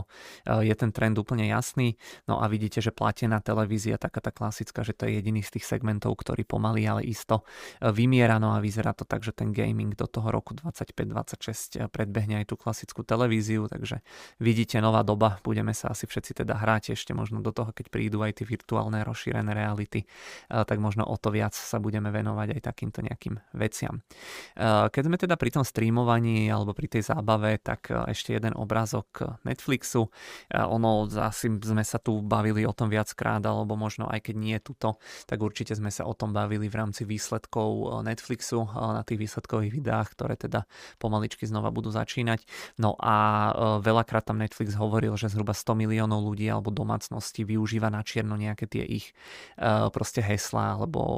tie prístupy na tie účty. Jednoducho Netflix to začal celkom prísne kontrolovať a vyzývať ľudí, aby s tým proste prestali, blokovať im účty a tak ďalej. Ono to vyzeralo zo začiatku, že ľudia sa budú búriť, že nebudú úplne spokojní, ale teda vidíte, že tu máte týždenné nárasty užívateľov Netflixu, že koľko desiatok tisíc ľudí sa pridalo, pochopiteľne veľ, veľký skok pri príchode pandémie, ľudia, čo ne, nemali čo robiť, tak denne aj zhruba nejakých šesťdesiat tisíc, päťdesiat šesťdesiat tisíc ľudí si zadovážilo ten Netflix, potom tam bol nejaký pokles, potom opäť nejaký postupný rast, no ale vidíte, že teraz keď zaviedli tie mechanizmy na, na to aby jednoducho ľudia si, si kúpili alebo prenajímali tie vlastné účty, tak vidíte, že im to vyskočilo na historicky najvyššie úrovne, takže tiež som veľmi, veľmi zvedavý aj na výsledky toho Netflixu, že čo povedia, že koľko mali tých nových predplatiteľov. Myslím si, že to bude fakt enormne zaujímavé sledovať, že čo budú hovoriť tie streamovacie platformy a celkovo aj to, že ako budú bojovať proti tomu pirateniu tých hesiel alebo zdieľaniu hesiel ľuďmi, pretože je to jedna z tých vecí, kde tie firmy prichádzajú o neskutočné, neskutočné peniaze, takže uh, som veľmi zvedavý. Uh, ďalšia taká porovnávačka, samozrejme je tu asi na schvál trošku zvolený taký ten uh, horizont uh, od toho roku dvetisíc. Uh, ja keď som to potom spätne pozeral, tak keď, keď bol dlhší ten investičný horizont, tak uh, až také rozdiely tam neboli, ale každopádne od toho roku, uh, od toho roku dvetisíc do roku dvetisícdvadsaťjeden, tak akcie spoločnosti Monster, to asi všetci poznáme, to sú také tie energetiaky, tak rástli o nejakých, môžete vidieť, čo to je, sto jedenásť, to asi zle hovorím, sto jedenásť tisíc percent, že by to bolo. Asi to bude. V porovnaní s tým vidíte, že Apple rástol o štyridsaťpäť tisíc percent, Amazon rástol o štyridsať tisíc percent, takže tu je to nazvané, že Monster si dáva jablko na raňajky. Samozrejme v tom americkom ponímaní to vyznie asi trošku vtipnejšie, pretože jablko Apple, hej, je to proste tá istá spoločnosť, ale teda vidíte, že výkonnosť tých akcií Monsteru, že veľakrát sa spomínajú nejaké tie technologické firmy, nejaký Apple, Amazon, ale veľakrát vyššiu výkonnosť majú firmy typu neviem, Monster, alebo myslím, že Domino's Pizza má tiež takúto veľmi dobrú, veľmi peknú výkonnosť, ale hovorím, všetko je otázka toho, že za aký ten, alebo na aký ten horizont toho výnosu sa pozeráme, ale každopádne zaujímavé, že aj takáto nejaká klasická firma môže mať takúto nejakú dlhodobejšiu výnosnosť. Segmenty Apple, tento obrazok sa pýta, že či ten spatial computing bude ďalšia nejaká veľká vec pre ten Apple. Na toto odpoveď úplne ešte asi nepoznáme, ale teda môžete vidieť, že akým spôsobom sa vyvíjali segmenty tejto spoločnosti. Čo je tam zaujímavé sledovať je to, že vidíte, že v minulosti, ja neviem, Apple, že keď začali teda s tými iPhonemi v tom roku dvetisícosem, tak vtedy im celkom výrazne začali rásť teda tie tržby, že dovtedy to bola spoločnosť, ktorá zarábala najmä teda na Macoch alebo na nejakých tých iPodoch, a tiež vidíte, že sa to menilo, potom prišli tie iPhony, tu sú tie modré bary, potom prišli tie iPady, potom celkom vo veľkom tam firma začala tlačiť okolo roku dvetisícpätnásť nejaké, nejaké, nejakú tú nositeľnú elektroniku, tie hodinky, slúchadla, príslušenstvo, potom tam prišli tie služby, ktoré vidíte, že tvoria už možno nejakú štvrtinu alebo dvadsať percent z tých tržieb, tak uvidíme, že ako sa takýto graf potom aj do budúcna pomení. Zamestnanosť v americkom technologickom sektore, my sa tam veľakrát bavíme proste o nejakých prepúšťaniach, hej, že tá, tá firma prepúšťa toľko a toľko tisíc ľudí, ale vidíme, že nárast tej zamestnanosti v tom technologickom sektore, že až proste na nejaké také krátkodobé výnimky, tak dlhodobo je rastúca. Vidíte tu, že tento pík, ktorý tu nastal okolo roku dvetisíc, to bola tá dotcom bubble, potom ako to spláslo, tak v tom tech sektore sa prepúšťalo a ten počet tých ľudí klesol zhruba z troch miliónov na nejakého dva a pol milióna, dlhodobo to rastie. Okolo roku dvetisícpätnásť sme sa dostali na tie dotcomové úrovne, teraz to rástlo, opäť tu bude teraz asi taký mierny drop, ale asi nič, nič až také zásadné z toho nejakého dlhodobého hľadiska. Umelá inteligencia a ďalší hype, v podstate sú tu porovnané nejaké trendy, vyhľadávanie na Google troch pojmov. á í, to je modrý graf, to znamená umelá inteligencia, Bitcoin červený graf, Metaverse čierny graf alebo čierna línia. Je to tak, nie je to úplne ako keby pomerovo proste k sebe, hej, ono vyhľadávanie napríklad toho Bitcoinu, myslím, že je stále oveľa väčšie ako bol napríklad ten Metaverse, ale je ten graf koncipovaný tak, že vždy pík pri tom danom pojme predstavuje tú hodnotu sto a sa to spätne ako keby dopočíta. Takže vidíte, že napríklad Bitcoin pík toho vyhľadávania na tej úrovni sto percent dosiahol niekedy medzi rokmi dvetisícšestnásť až devätnásť. Metaverse bol okolo roku dvetisícdvadsaťdva a potom ten záujem veľmi výrazne klesol, podobne ako pri tom Bitcoine, aj keď tu boli ešte ešte také rasty nahor. No a teraz vidíme, že á í, že začína teda, že zatiaľ je na tom historickom maxime, tak uvidíme, čo bude do budúcna a či potom príde nejaký ten drop. Určite ten drop príde, len teda otázka je kedy, že, že či aj tento hype nejakým spôsobom proste pominie, ale tiež zaujímavé sledovať nejakú tú psychiku alebo psychológiu toho davu, že niektoré tie témy, ako sa začnú do toho mainstreamu tlačiť, tak o nich hovorí naozaj naozaj skoro, skoro úplne každý. Uh, ďalší obrázok, čo tu mám nachystaný, nejaká rastová story alebo rastový príbeh Microsoft Teams versus Slack. Môžeme vidieť počet denných aktívnych používateľov. Vidíme, že ešte, ešte možno niekedy do roku dvetisícosemnásť dominoval alebo vyhrával práve ten Slack, ktorý používalo viac ľudí. Potom ale Microsoft začal viac tlačiť ten Teams, začal ho integrovať do tých svojich služieb a môžeme vidieť, že niekedy okolo roku dvetisícosemnásť sa to výrazne preklopilo alebo zmenilo a tým si začali veľmi, veľmi výrazne rásť a vidíte, že denne ich používa už možno, ja neviem, tristo až tristopäťdesiat miliónov ľudí, zatiaľ čo Slack ostal zaseknutý niekde možno okolo desať až dvadsať miliónov ľudí. Samozrejme ten Slack je zase trošičku iný, špecifickejší nástroj, ale úprimne ja neviem si úplne predstaviť, že v čom môže byť taký rozdiel. Pokiaľ to niekto z vás používa nejako vo väčšom, tak určite môžete mi napísať, ale ja si neviem predstaviť, že akú by mohla mať konkurenčnú výhodu oproti tým veľkým platformám, oproti tomu Microsoftu alebo Google, nejaké takéto malé firmy, proste typu Zoom alebo Slack, pretože veľa z tých vecí, čo robí Google alebo Microsoft, tak najväčšia výhoda tých služieb je to, že je to integrované do toho ich ekosystému. Neviem si úplne predstaviť, že prečo by som chcel využívať nejaký ten iný iný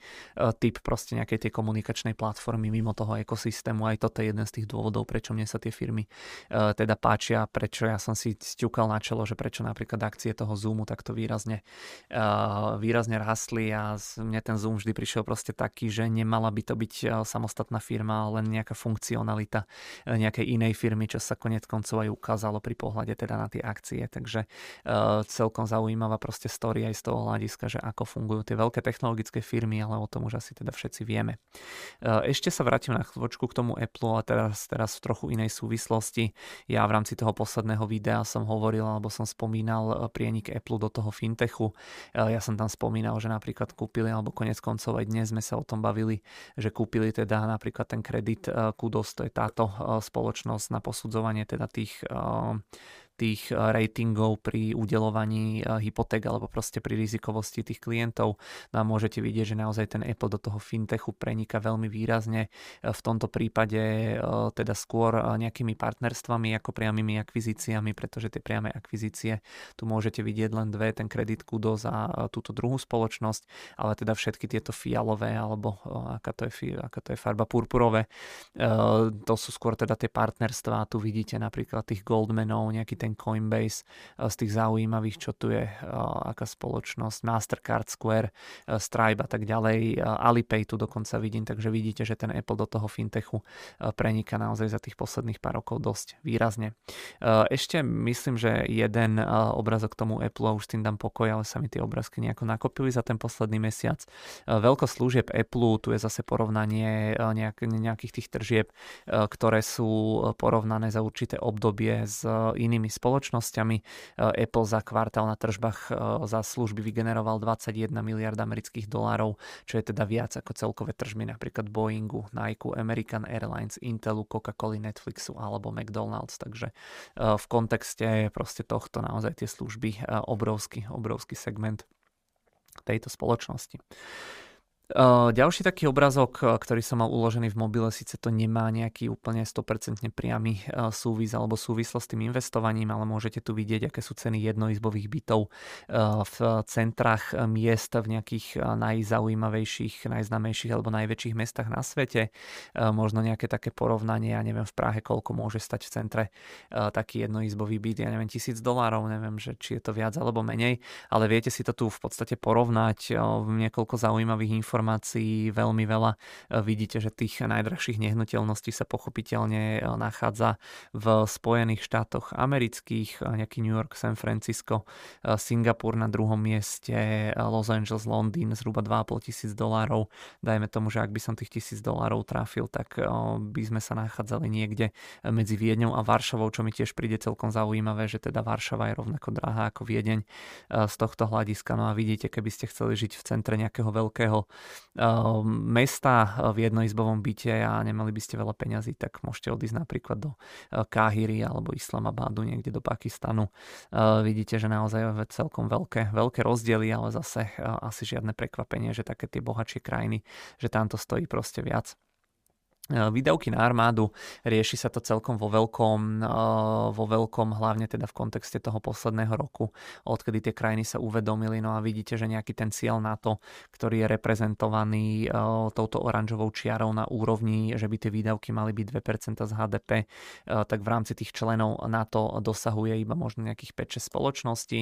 čo ma celkom prekvapilo, tak my ako Slovensko sme relatívne blízko, ale myslím si, že do budúcna tie výdavky určite, určite budú rásť a že môžu Môže to byť celkom dobré obdobie pre, pre, ten, pre ten zbrojársky priemysel ako taký, to znamená možno primárne nejaké nemecké, britské, francúzske a hlavne teda americké spoločnosti ako také. Export tovaru a služieb veľmi výrazne tu rastie. Poľsko v rámci tých posledných rokov, tu vidíte, že export tých tovarov a služieb v porovnaní s há dé pé v prípade Poľska za ten štvrtý kvartál minulého roka tvoril až zhruba nejakých šesťdesiatpäť percent há dé pé, takže vyzerá to tak, že z toho Polska, že to je proste taký momentálne ekonomický tiger tej Európy. Oni myslím, že boli v konečnom dôsledku aj jedinou krajinou, ktorá počas tej veľkej hospodárskej krízy neupadla do tej recesie, ale teda aj tu môžete vidieť, že to Polsko je proste dravé, že, že naozaj idú veľmi dobre aj z hľadiska toho medzinárodného obchodu, tak uvidíme, no, že či z nich bude za pár rokov naozaj obrovská veľmoc, ktorá by mohla konkurovať na úrovni Európskej únie nejakému Nemecku alebo Francúzsku. Aj možno nejako ekonomicky, úplne by som nebol prekvapený, ak by sa to stalo do niekoľkých rokov alebo proste do pár dekád.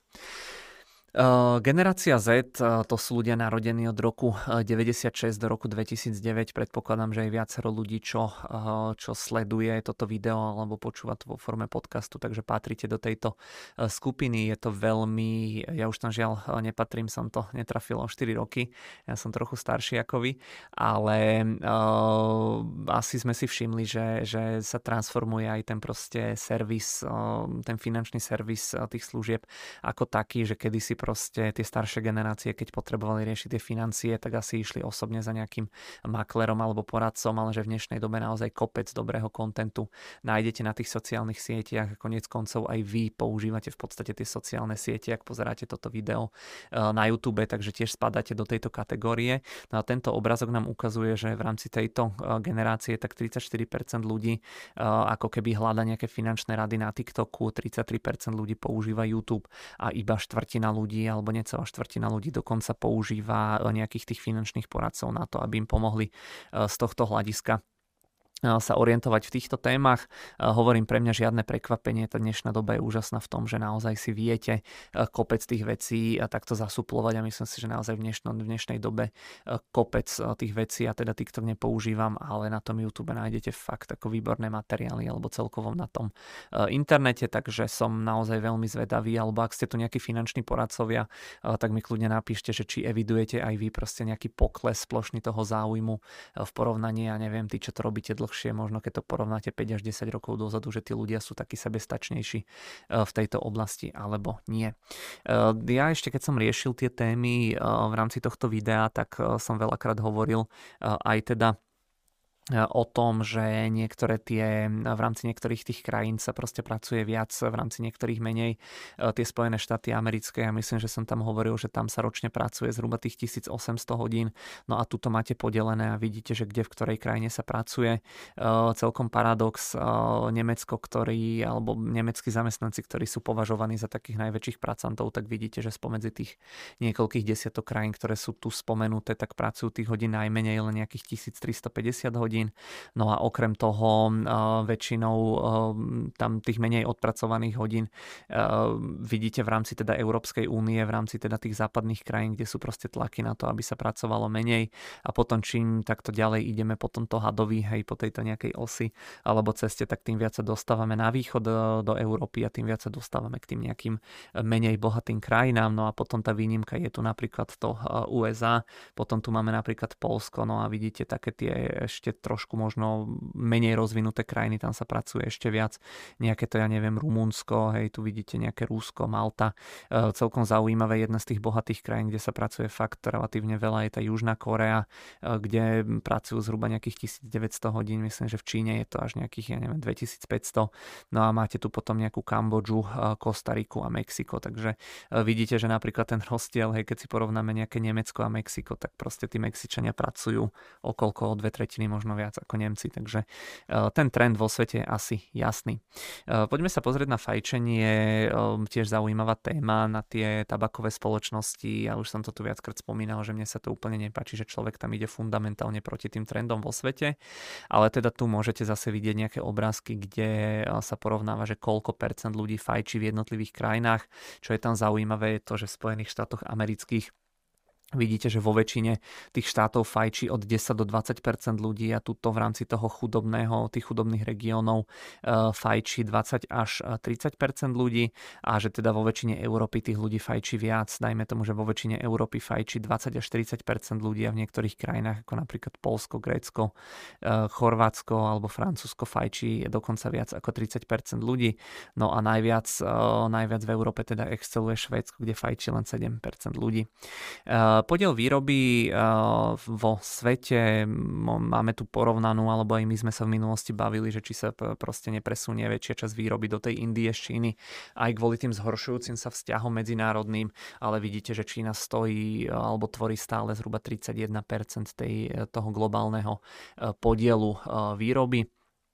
India je stále iba na troch percentách, takže desatina v porovnaní teda uh, s Čínou. Uh, ďalší obrázok, ktorý tu mám nachystaný pre vás, je uh, ten, ktorý ukazuje, alebo ja to, um, ako by som to nejako zjednodušil, uh, tento obrázok nám porovnáva výnosy troch tried uh, aktív. Tmavomodrá čiara je ten uh, predpokladaný výnos, uh, tento forwardové ako keby price earningy, alebo ako by som to povedal, tá modrá čiara nám ukazuje ako keby obratenú hodnotu es end pí päťsto, že, že aký tam je ten výnos. To znamená, že tam sa ráta, že pokiaľ by ste mali napríklad price earnings dvadsať, tak v podstate obratená hodnota tej dvadsať je ako keby päť, že jednoducho sa očakáva nejaká päť percent ročná výkonnosť tých akcií alebo toho akciového indexu a tým, že tie forwardové price earningy sú možno teraz, ja neviem, osemnásť na, tom, na tej es end pí päťsto, tak sa to blíži k nejakým šesť percent. Druhá červená čiara nám ukazuje hodnotu alebo výnos nejakých amerických korporátnych investičných bondov, to znamená nejakých takých serióznejších, slušnejších spoločností. No a modrá čiara nám ukazuje ako keby výnosy trojmesačných amerických dlhopisov. No a čo je tam zaujímavé je to, že prvýkrát v histórii sa v podstate výnosy týchto troch tried aktív dostali na podobnú alebo rovnakú úroveň. Všetky majú výnos okolo päť až päť celá päť percent. Ako sa to dá interpretovať tento obrázok? Dá sa to interpretovať podľa mňa tak, že vidíte, že ono to funguje tak, že čím je dlhodobo nižší ako keby výnos proste na tých na dlhopisových trhoch, tak tým vyšší výnos by mal byť pochopiteľne na akciách, ale teraz tie trhy sú asi trochu také nelogické alebo trochu možno také pobláznené, pretože za mňa tým, že aké sú tie výnosy na tých dlhopisoch relatívne vysoké, tak to ocenenie tých akcií by malo byť v podstate o niečo nižšie. Hej. A to je proste logika. Podľa tejto logiky aj tie price earningy by mali byť, ja neviem, asi nie osemnásť, ale možno pätnásť alebo trinásť a tým pádom aj tá reverzná hodnota tých price earningov by mala byť nie proste päť celá päť, ale možno sedem, osem, deväť percent, ale vidíte jednoducho tí akcioví investori asi teda veria, že sa to nejako skoro dostane do nejakého normálu, pretože keby tomu neverili, tak si myslím, že by to bolo tak, ako hovorím. Takže tiež zaujímavé porovnať tieto tri triedy aktív, snad som to vysvetlil zrozumiteľne, lebo je to trošku taká zamotaná téma, tak snad ste ma pochopili, že čo som teda uh, hovoril. Uh, ešte keď sme sa bavili pred chvíľočkou o tej práci, tak uh, kde, v ktorých nejakých oblastiach je najlepší work-life balance, uh, asi nie úplne prekvapujúco, tam nie sú tie americké mestá alebo nejaké tie menej rozvinuté krajiny, pretože tam sa pracuje na tie hodiny celkom dosť, no a nie prekvapujúco jedna z, uh, alebo proste tie najlepšie krajiny sú tie severské z tohto hľadiska, ale čo ma tam prekvapilo, tak tu vidím napríklad aj Českú republiku, kde vidíte, že by to malo, kde sa dostala teda Praha do tohto nejakého rebríčka, takže vidíte, tí, čo pracujete v Prahe, tak môžete byť šťastní, že máte jeden z najlepších work-life balanceov spomedzi celého, celého sveta. há dé pé versus šťastie, tiež táto téma s rastom proste tých ekonomik, hej, že či to prináša proste nejaké šťastie väčšine obyvateľstva, tak je to téma, ktorá sa rieši v poslednej dobe celkom výrazne. Ja by som k tomu možno doplnil takéto nejaké dáta, alebo takéto nejaké grafy a vidíte, že na jednej strane na tejto vertikálnej osi máte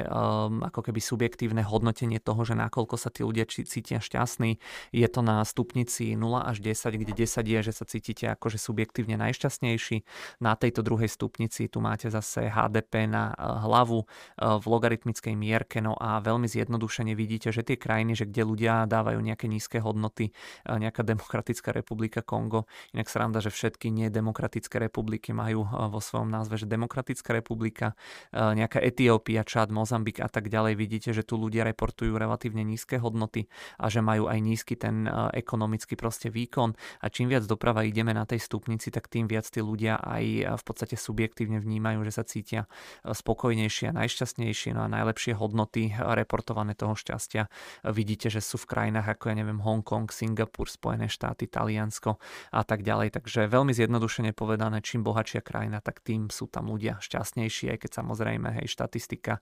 metodika toho výpočtu a tak ďalej, ale všeobecne si myslím, že určite je, určite je lepšie žiť v bohatej krajine. Inflácia nám klesá ďalej, to už je asi taký evergreen, tie americké hodnoty dlhodobo klesajú, vidíte, že tieto posledné sú zhruba na štyri percentá, jadrová inflácia päť celá tri bola, ak sa nemýlim, stále je to relatívne ďaleko od toho inflačného cieľu Fedu na úrovni dve percentá, ale pomaličky sa tam dostávame a už sme viac ako polovičku nižšie v porovnaní s tým, ako to bolo na vrchole niekedy možno v koľko to je rok, rok a pol dozadu, kedy tá inflácia začala klesať. Platby za hypotéky v Spojených štátoch amerických tiež veľká téma, ktorá sa rieši v kontexte tých rastúcich úrokových sadzieb. Tu v podstate môžete vidieť, že tá hodnota toho mediánového, tej mediánovej splátky za mediánový dom v Spojených štátoch amerických sa dostáva na historicky jednu z najvyšších hodnôt, zhruba štyridsaťjeden percent, to znamená, že štyridsaťjeden percent z toho svojho príjmu, pokiaľ ste mediánovo zarábaný, zarábajúci Američan a máte mediánovo drahý americký dom, tak štyridsaťjeden percent z tých vašich peňazí z tej výplaty musí ísť na to, aby ste si ten dom mohli dovoliť. No a keď prišiel ten COVID, tak vidíte, že to bolo len dvadsaťsedem celá päť percenta. Vývoj úrokových sadzieb počas jednotlivých rokov, tento obrázok nám ukazuje, že ku koľkatím desiatkam alebo stovkam zvýšení alebo znížení úrokových sadzieb vo svete prišlo počas jednotlivých rokov. Vidíte, že sadzby sa znižujú hlavne vtedy, keď príde nejaký problém do sveta, do ekonomiky, a preto tie najväčšie zníženia prišli v rokoch dvetisícdeväť a dvetisícdvadsať, kedy bolo potrebné tú ekonomiku rozbehnúť. Teraz sme v roku dvetisícdvadsaťtri a vidíte, že vo svete už prebehlo zhruba v tých veľkých ekonomikách zhruba päťdesiat zvýšení sadzieb. No a jednoznačne najviac sa zvyšovali sadzby v roku dvetisícdvadsaťdva v priebehu toho minulého roka, kedy drvivá väčšina krajín tie sadzby zvyšovala. Takže uvidíme tento rok, už to vyzerá, že sa dostávame na nejaké normálnejšie úrovne. Držanie akcií podľa generácií, tu asi tiež nie je nič nejaké prekvapujúce. Ono postupne sa to obmienia, postupne sa to vyvíja. Tu možno, čo je najzaujímavejšie, je, že vidíte, že v tých deväťdesiatych rokoch, že tá Silent Generation, to sú ľudia narodení pred, pred rokom štyridsaťšesť, držali až možno sedemdesiat percent toho akciového trhu. Potom tá ďalšia generácia, tí baby boomery, ako keby nastúpili proste do čela, hej, tohto rebríčka, teraz tam nastupujú. Generácia X, to sú ročníky narodené šesťdesiatpäť až osemdesiat, a potom mileniáli po roku osemdesiatjeden a ďalej už, už aj my sa tam pomaličky začíname uh, zobrazovať, takže uh, pokiaľ, uh, pokiaľ ten trend bude pokračovať, tak uh, uvidíme, že či, uh, či to bude aj tak uh, naďalej, ale asi nič nejaké také extra prekvapujúce. Uh, čo tvorí rast alebo pokles uh, é pé esiek v rámci indexu es end pí päťsto? Uh, to, ako sú zložené tie é pé eska, môžeme rozdeliť v podstate do štyroch kategórií. Vám môžu é pé eska rásť viacerými spôsobmi. Prvým je, že zvýšite marže, druhý spôsob je, že zvýšite tržby, to je tá zelená časť, marže sú čierna časť, zelená časť sú tržby, a tretia, tretia metóda je, že znížite počet akcií v tom obehu. Vidíme, že zatiaľ v tom roku dvetisícdvadsaťtri,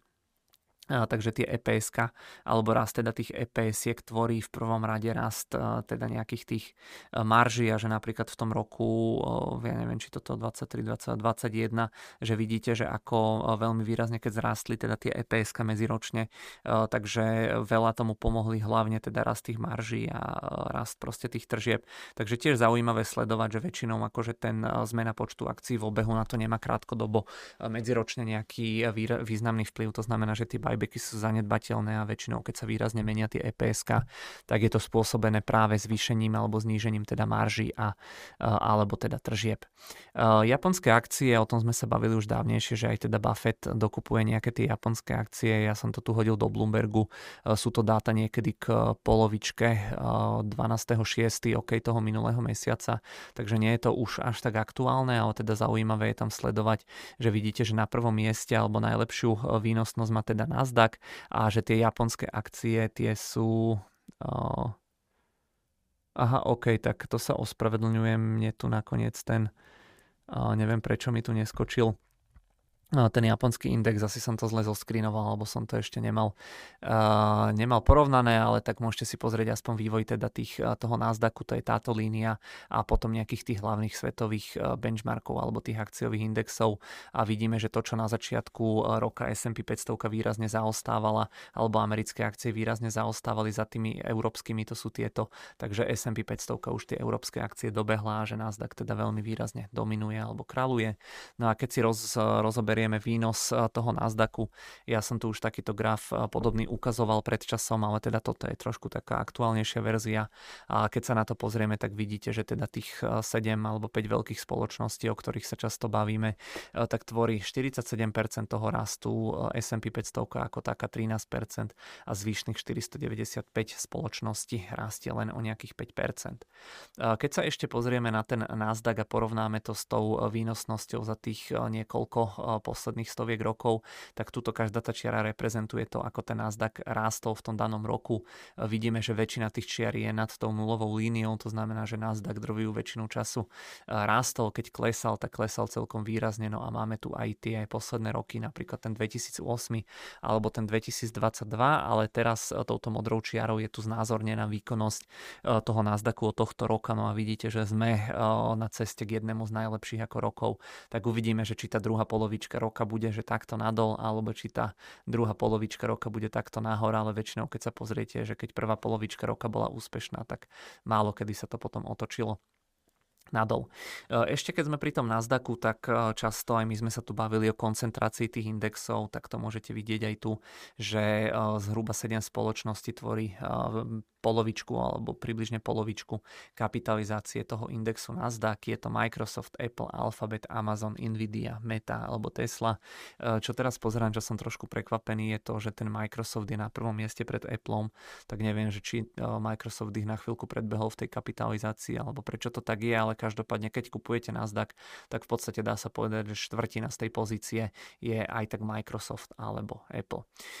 Máme tu tiež ešte porovnanie z reportu jé pé Morgan Guide to the Markets za ten minulý kvartál výnosnosti jednotlivých tried aktív. Môžete vidieť, že od toho roku deväťdesiat do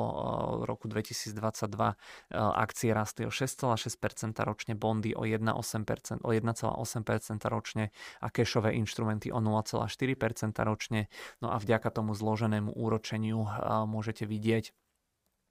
že akcie v podstate alebo jeden dolár investovaný do akcií by mal teraz hodnotu, pardon, od toho roku tisícdeväťsto, to bolo, ja som hovoril tisícdeväťstodeväťdesiat, ale tu vidíte, že od toho roku tisícdeväťsto,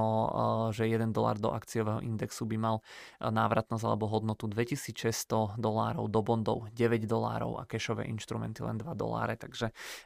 opäť tí, čo sledujú tieto videá, tak asi teda vedia, že toto je aj tak len to, čo už som stokrát ukazoval, len opticky alebo graficky opäť trošku iné, ale jednoducho akcie dlhodobo historicky zatiaľ najlepšia investícia. Ešte pár obrázkov k es end pí päťsto, alebo myslím, že len jeden tu mám tentokrát nachystaný. No a tu zase môžete vidieť rozkuskované segmenty tej es end pí päťsto. Tu vidíte, že koľko tvoria technológie, tu vidíte, koľko tvoria nejaké iné segmenty, ja neviem, zdravot, zdravotná starostlivosť alebo farmaceutické firmy, finančné služby, nejaké spotrebné veci a tak ďalej. Takto na prvý pohľad to možno nevyzerá až tak, že by tá koncentrácia tých techov bola až taká veľká, aj keď teda vidíte, že ten Apple a ten Microsoft tu dominujú celkom výrazne, ale uh, treba tam podotknúť, že ono aj niektoré tie technologické spoločnosti typu Amazon, že sa zvyknú radiť do nejakých iných segmentov, pretože Amazon z veľkej časti alebo druhú väčšinu tržieb generuje v tom uh, nejakom spotrebnom segmente, takže teoreticky aj Amazon by sme sa mohli zaradiť, podobne aj napríklad ten Alphabet alebo Metu, ktoré sú zase radené do tých nejakých komunikačných komunikačných služieb, takže ak by sme to trošku preskúpili, tak tie technológie sú ešte teda významnejšie. No a na záver úplne taká, taký posledný obrázok, ktorým som chcel zakončiť túto časť v priebehu tohto mesiaca, je to, že čo by sa mali učiť deti. Ja úplne nemám rád takéto rôzne motivačné alebo polomotivačné obrázky, ale tento obrázok mi prišiel taký celkom rozumný, že keby nás všetkých v škole učili radšej niečo ohľadom teda daní, alebo ako si proste poriešiť tie dane, ako si ich možno optimalizovať, alebo nejaké základy programovania, alebo proste niečo ohľadom varenia, poisťovníctva, nejakých praktických vecí, sebaobrana, nejaké survival skilly, ohľadom proste nejakých etických vecí, ale hlavne ohľadom proste nejakých personálnych financií a takýchto vecí, takže asi by to bolo veľakrát,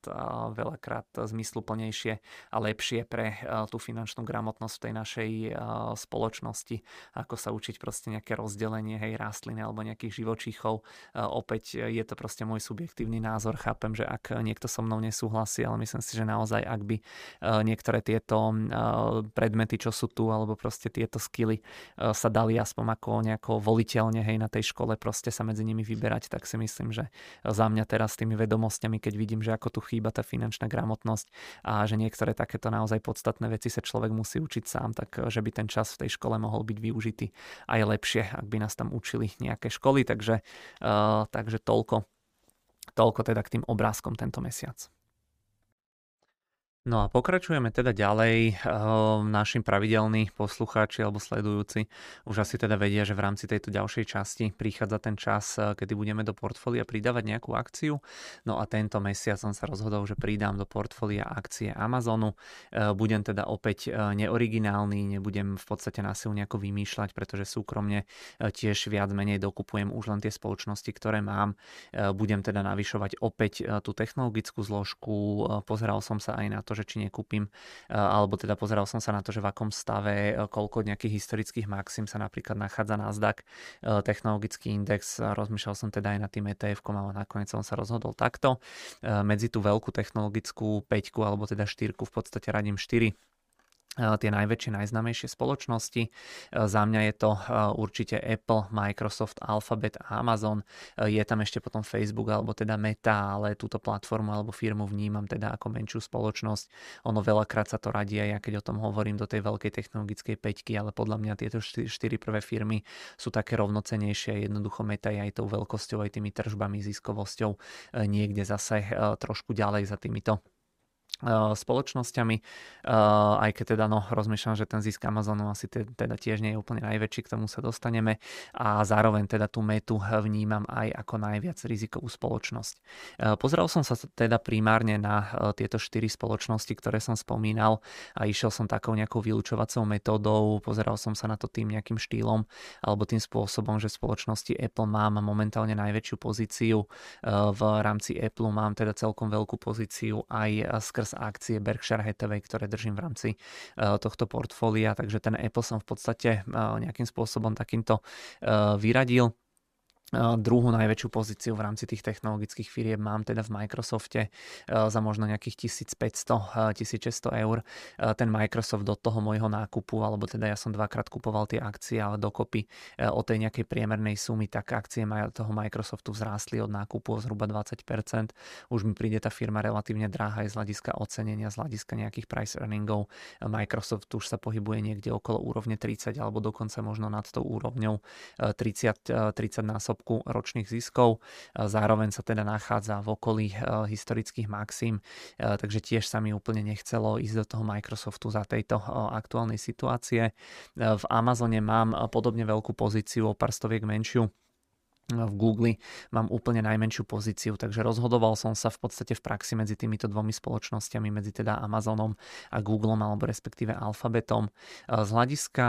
vývoja tej aktuálnej ceny v kontexte toho, že kde sa nachádzajú niekde v tom grafe, tak je to relatívne podobné, pretože napríklad Alphabet alebo akcie teda Google sa nachádzajú od tých historických maxim nižšie stále o zhruba dvadsať percent, čo mi príde stále ako celkom slušná zľava, a od tých lokálnych mini minimum, ktoré dosiahli pred pár mesiacmi, alebo teda ku koncu toho minulého roka, tak tie akcie pridali už zhruba štyridsať percent. Keď som sa pozrel na ten Amazon, tak Amazon je od tých historických maxim nižšie o zhruba nejakých tridsať percent a od tých lokálnych minim je vyššie alebo vzrastov o trochu viac o zhruba šesťdesiat percent, takže ten záver z tohto je, že Amazon je z tohto hľadiska v porovnaní s tým Alphabetom alebo s Googlom o niečo volatilnejší, ale príde mi teda aj o niečo rizikovejší.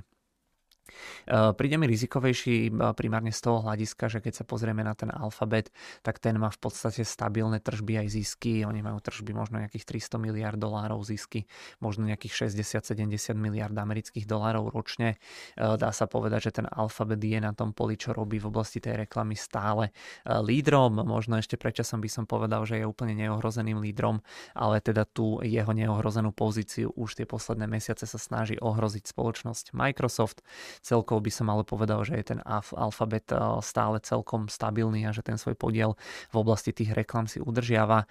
Amazon na druhej strane je taká trošku možno zvláštna spoločnosť, pretože na jednej strane je to, je to už zároveň relatívne veľká spoločnosť, z hľadiska tej trhovej kapitalizácie sa nachádza niekde okolo úrovne, ja neviem, jeden až jeden a pol bilióna amerických dolárov, to sa priznám, že úplne takto z hlavy ani neviem. To znamená, že je tá spoločnosť už naozaj veľmi veľká a zároveň má veľmi veľké tržby. Súčasne alebo zároveň ale stále celkom rastie medziročne na tých tržbách. Zároveň má ale malé zisky alebo teda veľmi volatilné zisky, pretože niekedy ten Amazon niektorý kvartál je v pluse, niektorý kvartál ten Amazon nie je v pluse, takže je to strašne také rozlietané, že jednoducho je to z tohto hľadiska taká zvláštna spoločnosť. Nechcem úplne povedať, že je to nejaký prienik medzi nejakou value firmou a nejakou proste rastovou spoločnosťou, ale naozaj je to stále rastová spoločnosť, čo mi príde celkom zvláštne alebo zaujímavé vzhľadom na veľkosť teda tej spoločnosti. No a z hľadiska tej ziskovosti, tak naozaj tie zisky Amazonu kolíšu každým jedným kvartálom. Zároveň spomedzi všetkých amerických spoločností majú najväčšie capexy. Ja som to zo srandy porovnával aj s takými firmami, kde mi intuitívne príde, že musia tiež veľmi veľa investovať nejaké, ja neviem, som si do grafu hádzal Saudi Aramco alebo T S M C a spomedzi aj teda týchto všetkých spoločností má ten Amazon najväčšie tie capexy, takže aj z tohto hľadiska mi príde tá firma naozaj veľmi taká zvláštna, alebo že možno úplne sto percent nezapadá do toho konceptu. Zároveň teda ten Amazon ale investuje aj do mnohých iných firiem, mnohých iných spoločností, že sa snažia o ten prienik do tých nových sektorov aj takouto nejakou cestou. Je to za mňa teda stále taká nejaká veľká rastovka, ak to tak teda môžem nazvať. To znamená, že teraz tento mesiac som sa rozhodol pre Amazon práve teda aj z týchto dôvodov, ktoré som spomínal, ale teda dúmal som alebo premýšľal som nad tým, že či kúpim Amazon alebo Alphabet. Pravdepodobne ten Alphabet asi kúpim ďalší mesiac, uvidíme, aká bude tá situácia.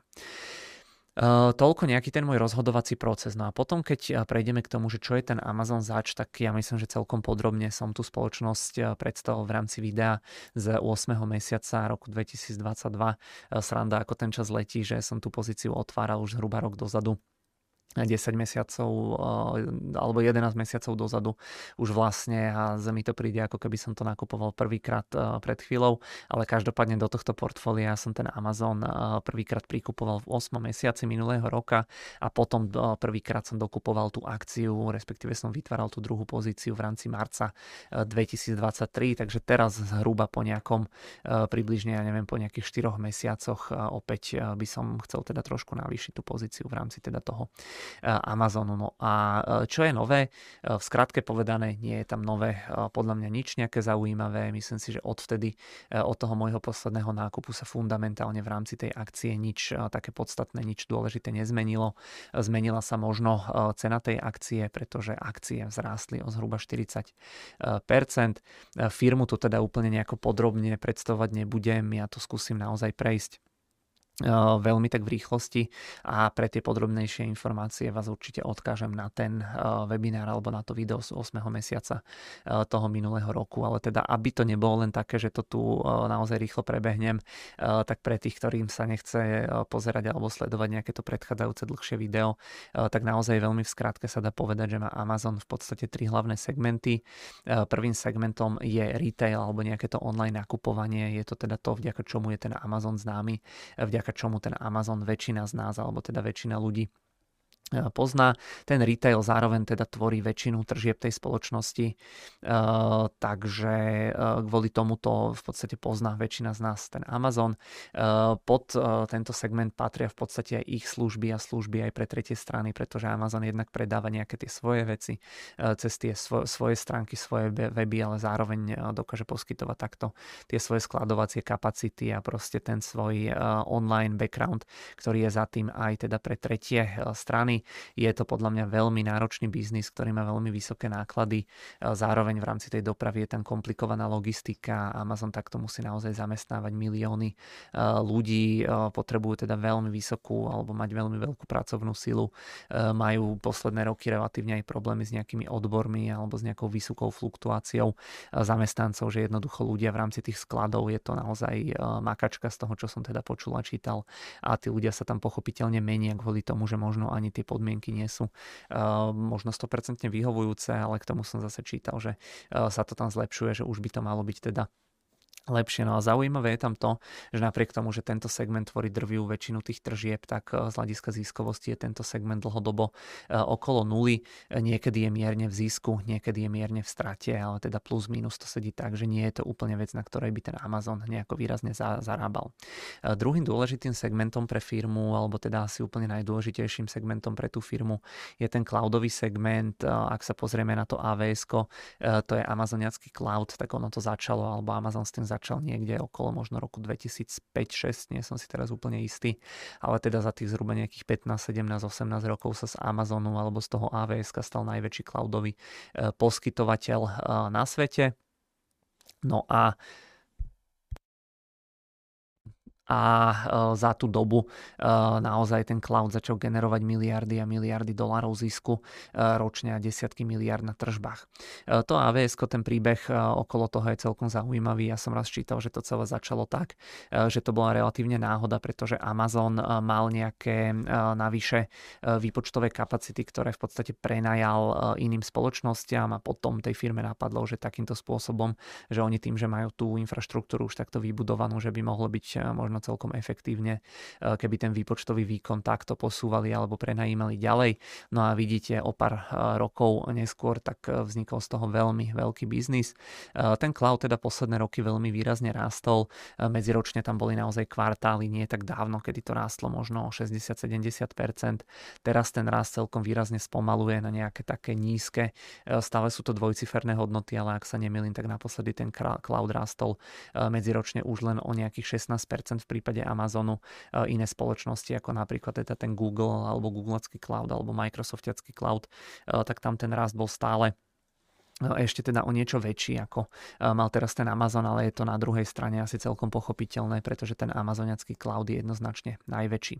No a z hľadiska tej ziskovosti je tam dôležité najmä teda to, že ten cloud tvorí naozaj prakticky úplne celý zisk toho Amazonu a okrem toho ešte dotuje aj tie ostatné segmenty, takže ono to je v podstate tak, že nie len, že tá firma dokopy na tých ostatných veciach prerába, ale tento jediný cloudový segment alebo biznis, ktorý je ziskový, tak tvorí celý zisk toho Amazonu, takže uh, tiež celkom zaujímavé, že ten Amazon uh, proste sa motá stále dlhodobo okolo tej nuly, uh, aj teda napriek tomu, že, že ten cloud uh, niečo teda zarába. No a uh, okrem toho, okrem týchto dvoch hlavných alebo najznámejších segmentov má Amazon potom ešte aj reklamný segment. Uh, ide o reklamu najmä pri vyhľadávaní produktov. Je to priama reklama, uh, hľadáte a on vám odporúča, takže vy keď prídete na Amazon a chcete si nájsť nejaké tričko, tak ono vám to v rámci tých výsledkov ponúkne aj trička nejakých iných spoločností, ktoré v podstate tie trička predávajú alebo vyrábajú a vy keď jednoducho kúpite to tričko alebo sa vám zobrazí tá reklama,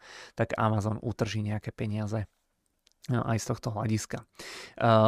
Tam je dôležité to, že teda vďaka tomu, ako tie reklamy fungujú, tak ten Amazon je takýmto spôsobom imunejší voči zmenám v operačnom systéme od Apple, zmenám v iOS, pretože toto je ten typ reklamy, takéto nejaké priame vyhľadávanie, kde tie dopady ochrany súkromia zo strany teda Apple v porovnaní napríklad s tými inými spoločnosťami, ak si porovnáme tieto reklamy a potom ten štýl reklam, ktoré robí napríklad Meta, tak je to proste rozdiel, hej, tie, uh, tie, tie problémy, uh, to zbieranie dát, to zacielenie a naozaj pre takýto typ reklamy je to menej komplikované ako napríklad pre platformy tej Mety. No a ten reklamný biznis, ja tu priebežne k tomu ukazujem teda obrázky, myslím, že aj dnes som to tu mal, že ako rastie reklamný biznis toho Amazonu, uh, takže aj toto je v podstate segment, od ktorého sa tá spoločnosť do budúcna celkom veľa slubuje. No a ďalším segmentom je potom predplatné, najznámejší príklad toho predplatného je asi teda Amazon Prime. U nás to asi až také známe nie je, ale v Amerike to naozaj používa veľmi veľa domácností, veľmi veľa vecí a funguje to tak, že vymyslím,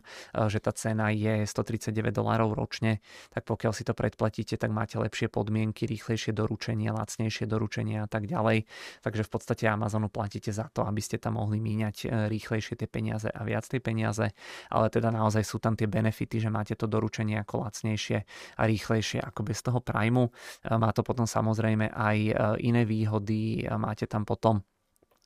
aj Amazon napríklad Prime Video alebo Amazon Music, sú to nejaké streamovacie platformy, ku ktorým tiež máte prístup a Amazon sa snaží takto nejako držať ľudí v tom ekosystéme, čo je na jednu stranu pre firmu dobré, na druhú stranu to upriamuje pozornosť regulátorov. Prednedávnom napríklad F T C so svojou, no už to asi nie je úplne nová predsednička, ale teda americká obchodná komisia sa opäť obula alebo proste žalovala alebo obvinila Amazon z toho, že zneužíva svoje dominantné postavenie aj teda tým štýlom, že komplikoval ľuďom odhlásenie sa z tej služby Prime, aby si ich jednoducho udržal v tom ekosystéme. Takže tá veľkosť a sila toho Amazonu, pochopiteľne na jednej strane je to veľmi veľká výhoda a na druhej strane pochopiteľne je to relatívne veľká nevýhoda. No a ten Amazon Prime je vo väčšine domácnosti v rámci U S A to predplatné. Samostatne tento segment síce zisk nereportuje, pokiaľ sa nemýlim, ale zrejme tam budú mať tiež slušnú maržu, alebo neviem, či sa to dá vyčísliť úplne priamo, ale zrejme to bude teda jedna z tých vecí, ktorá sa Amazonu určite takto priamo alebo aj nepriamo oplatí robiť, aby si udržali tých ľudí v tom ekosystéme. No a posledný taký malý segment sú fyzické obchody. Oni tam majú potom ešte taký segment, kde majú tie ostatné veci, ale tie fyzické obchody obchody ešte sú z hľadiska technológií celkom zaujímavé. Amazon tam experimentoval s takými vecami, že mali proste nejaké obchody, kde mali digitálne váhy, nejaké kamery a vždy, keď ste si niečo kúpili alebo zobrali proste z toho regálu, tak sa to samé zaúčtovalo, ale sú to skôr nejaké také experimentálne projekty, ktoré nie sú úplne dôležité alebo úplne podstatné teda pre ten Amazon. No a tá firma teda, tento segment z toho nejakého globálneho hľadiska asi nie je úplne nejaký podstatný alebo dôležitý pre tú spoločnosť, ale teda každopádne sa dá povedať, že je to taký zvláštny mix tých, mix tých segmentov, že naozaj ten Amazon toho robí strašne, strašne veľa. Čo je tam ešte zaujímavé je to, že majú tie najväčšie kapitálové výdavky, to znamená tie investičné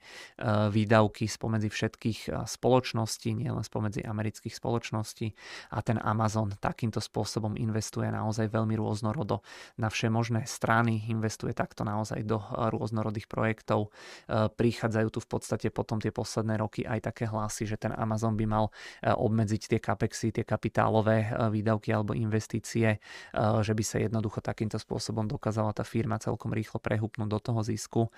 Amazon takto investoval do mnohých, najmä technologických projektov, ktorými sa snaží ako keby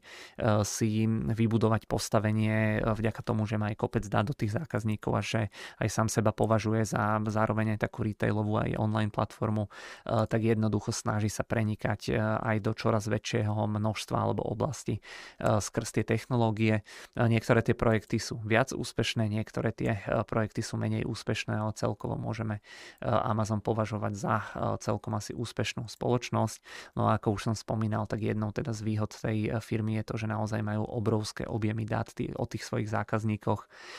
čo na jednu stranu je pozitívne, na druhú stranu tie údaje alebo to ich postavenie sa zneužíva v mnohých oblastiach.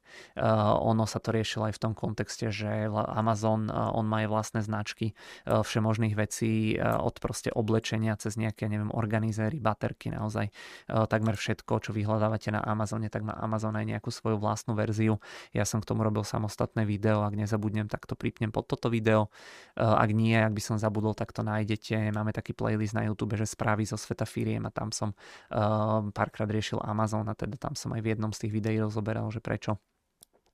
prečo toto môže byť pre tú firmu problém, alebo prečo to bolo problém v minulosti. Ale teda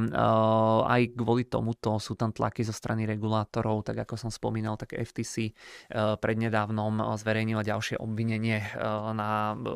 na margo toho Amazonu, kde teda hovorili, že schválne zneužíval Amazon to svoje postavenie a naschvál a cieľene komplikoval ľuďom možnosť odhlásenia sa z tej služby Prime. Takže je to zároveň aj výhoda aj nevýhoda. No a keď sa pozrieme, alebo keď sa spätne ohliadneme za tými poslednými výsledkami, tak tie asi nepriniesli žiadne extra prekvapenie, pretože ten online retail, to online obchodovanie v podstate stagnovalo a dá sa povedať, že všetko ostatné rástlo. Rástlo to ale o niečo pomalšie ako tie minulé kvartály a myslím si, že v rámci tých posledných výsledkov čo najviac vystrašilo investorov bol asi ten cloud, pretože ten rástol, ten posledný kvartál, ak sa nemýlim, o šestnásť percent, ale Amazon v rámci tých posledných výsledkov naznačil, že ten útlm v tejto oblasti alebo to spomalenie bude ešte citeľnejšie a že by tam mal byť dopad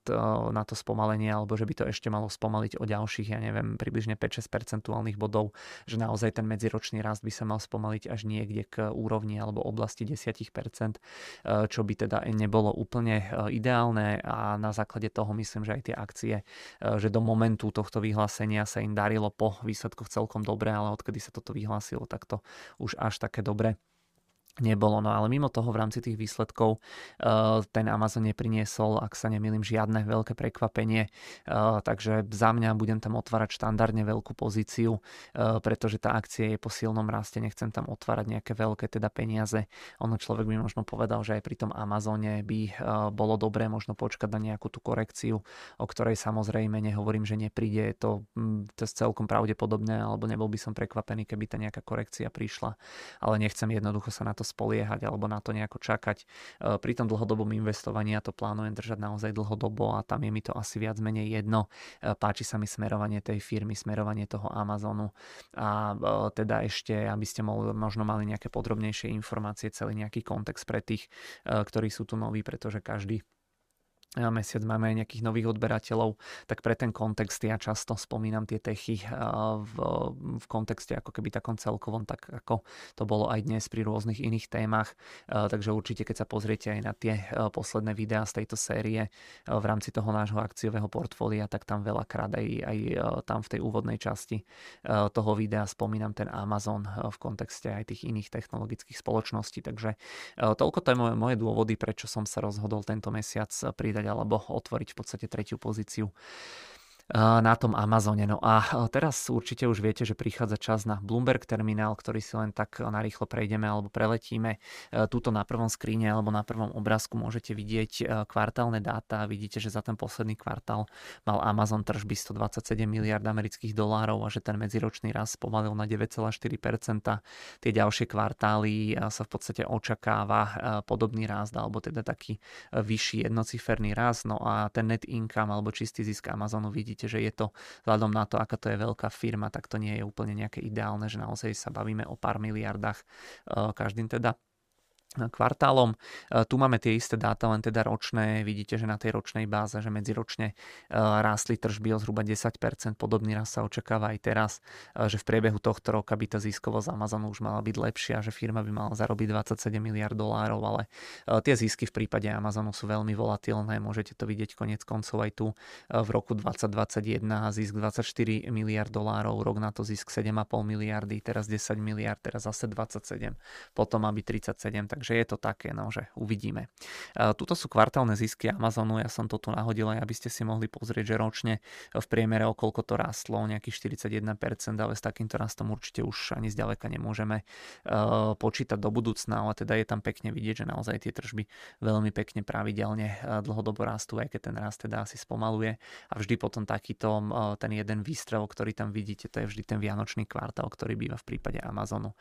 najsilnejší. Tu sú potom kvartálne zisky Amazonu, ako som spomínal, vidíte, že dlhodobo plus mínus bol ten Amazon okolo nuly alebo v nejakom veľmi malom zisku.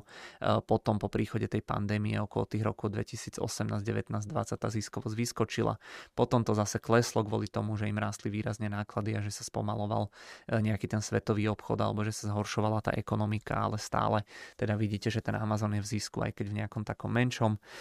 Tuto zase potom vidíme tie kapitálové výdavky ročné a naozaj neskutočné čísla. Vidíte, že ten Amazon tie capexy mal v tom poslednom minulom roku dvadsať dvadsaťdva na úrovni okolo možno šesťdesiatpäť miliárd dolárov. Rok predtým to bolo možno šesťdesiat miliárd, takže oni investujú naozaj neskutočné, neskutočné peniaze. A pokiaľ si teda správne spomínam, tak naozaj žiadna iná americká, ani teda neamerická firma nemá takéto vysoké tie kapitálové výdavky. Keď sa potom pozrieme na multiply, tak vidíme, že z hľadiska price earningov ten Amazon, že určite nie je najlacnejší, že sa momentálne obchoduje na nejakom stoštyridsať násobku ročných ziskov z hľadiska price to sales. Pardon. Z hľadiska price to sales zase môžete vidieť, že sa obchoduje za zhruba dva a pol násobok tých ročných ziskov. No a túto zase, keď sa potom pozrieme, teda dva a pol násobok tých ročných tržieb, túto máme potom tie price earningy v rámci toho grafického vyjadrenia. No a vidíme, že je to strašne volatilné, že to skáče okolo toho roku dvadsať dvadsaťjeden, kedy tá firma mala celkom také pekné ziskové kvartály, tak vidíme, že to ocenenie padlo možno na šesťdesiat násobok tých ročných ziskov, čo je stále vysoká hodnota, no ale odvtedy tie zisky Amazonu zase klesli a vidíte, že s každými tými kvartálnymi výsledkami zase to ocenenie rástlo, takže z tohto hľadiska je to veľmi volatilné. Čo je tam ale možno pozitívne, je to, že z hľadiska teda price to sales, to znamená pomeru, pomeru ceny akcie k tým tržbám, tak vidíme, že dlhodobo je tam klesajúca tendencia, že momentálne sa Amazon obchoduje za zhruba dva a pol násobok ročných tržieb. Ďalší screen alebo ďalší obrázok, ktorý tu mám, nám ukazuje nejaké tie ďalšie základné ukazovatele alebo čísla, ktoré by vás mohli zaujímať, nejakú návratnosť kapitálu, marže, dividendy. Amazon pochopiteľne v takomto stave nevypláca, takže tiež opäť môžete si pozrieť jednotlivé druhy marži,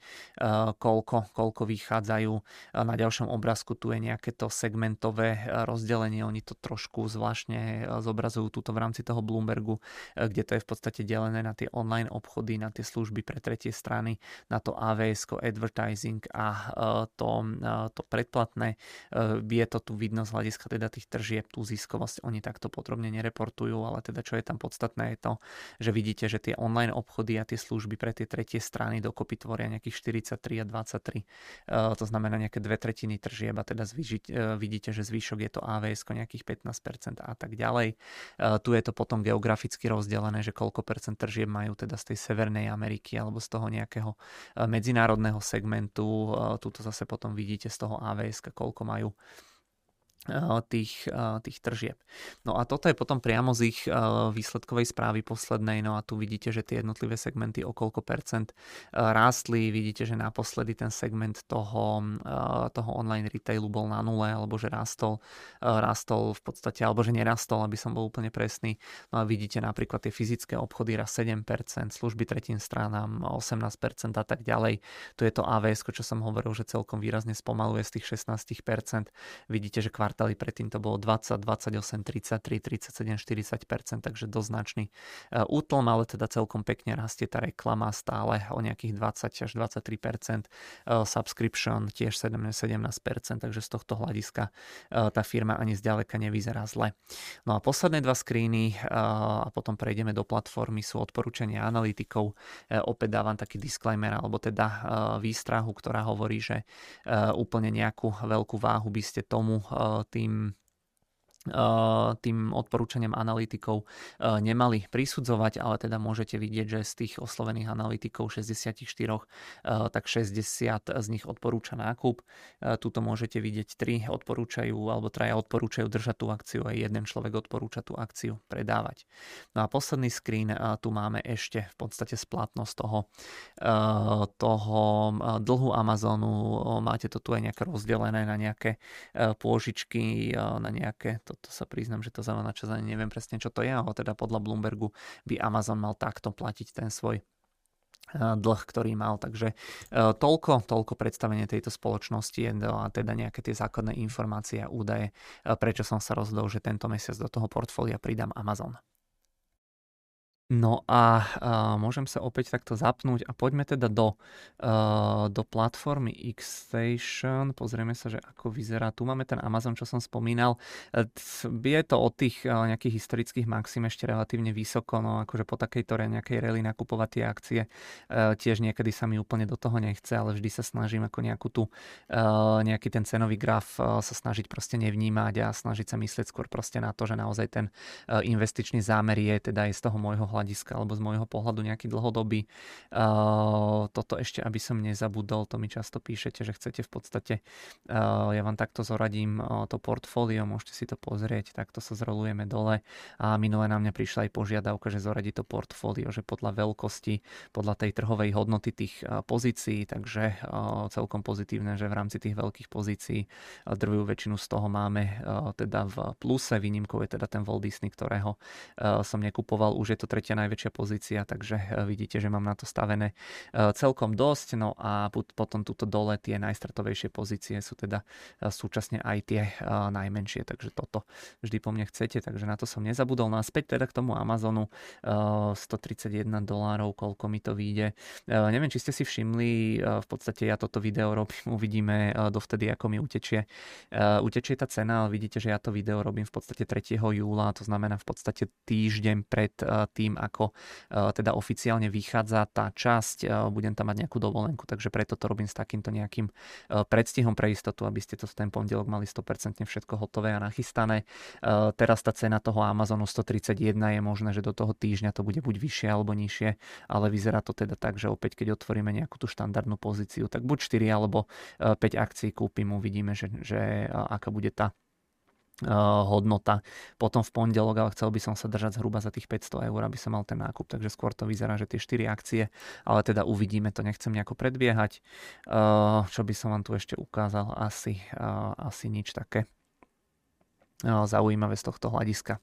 Uh, OK, toto máme uh, toľko, toľko k tomu. No a poďme teda na otázky, uh, ktoré ste mi uh, zanechali, alebo teda, uh, ktoré ste mi posielali, alebo na ktoré ste sa ma pýtali. Uh, mal som, myslím, toto je spod toho posledného videa, že teda ja som minulý mesiac hovoril, že úplne nemám nejakú kapacitu a nejaký čas, uh, ani asi vôľu študovať nejaké tie japonské spoločnosti, že sa mi úplne nejako nepáčia. A myslím, že tam padla otázka, že či mi nepríde potom zmysluplnejšie nakúpať tie japonské akcie cez é té efka, že by som vsadil na ten trh ako celok. Tam tá odpoveď, mne sa úplne ten japonský trh nepáči ani ako celok. Doteraz nie sme na tých historických maximách, ja tam mám stále problém, akože spotrebúvajú a nakupujú najmä ľudia v produktívnom veku, ktorých v Japonsku proste ubúda. Japonsko má jedno z najhorších, demograf- najhorších demografií. Ďalší problém Japonska je proste ten exodus tých mladých ľudí, ktorí utekajú do Austrálie, na Nový Zéland. Ja som tam čítal, že naozaj tí mladí ľudia tam nemajú dobré možnosti, keďže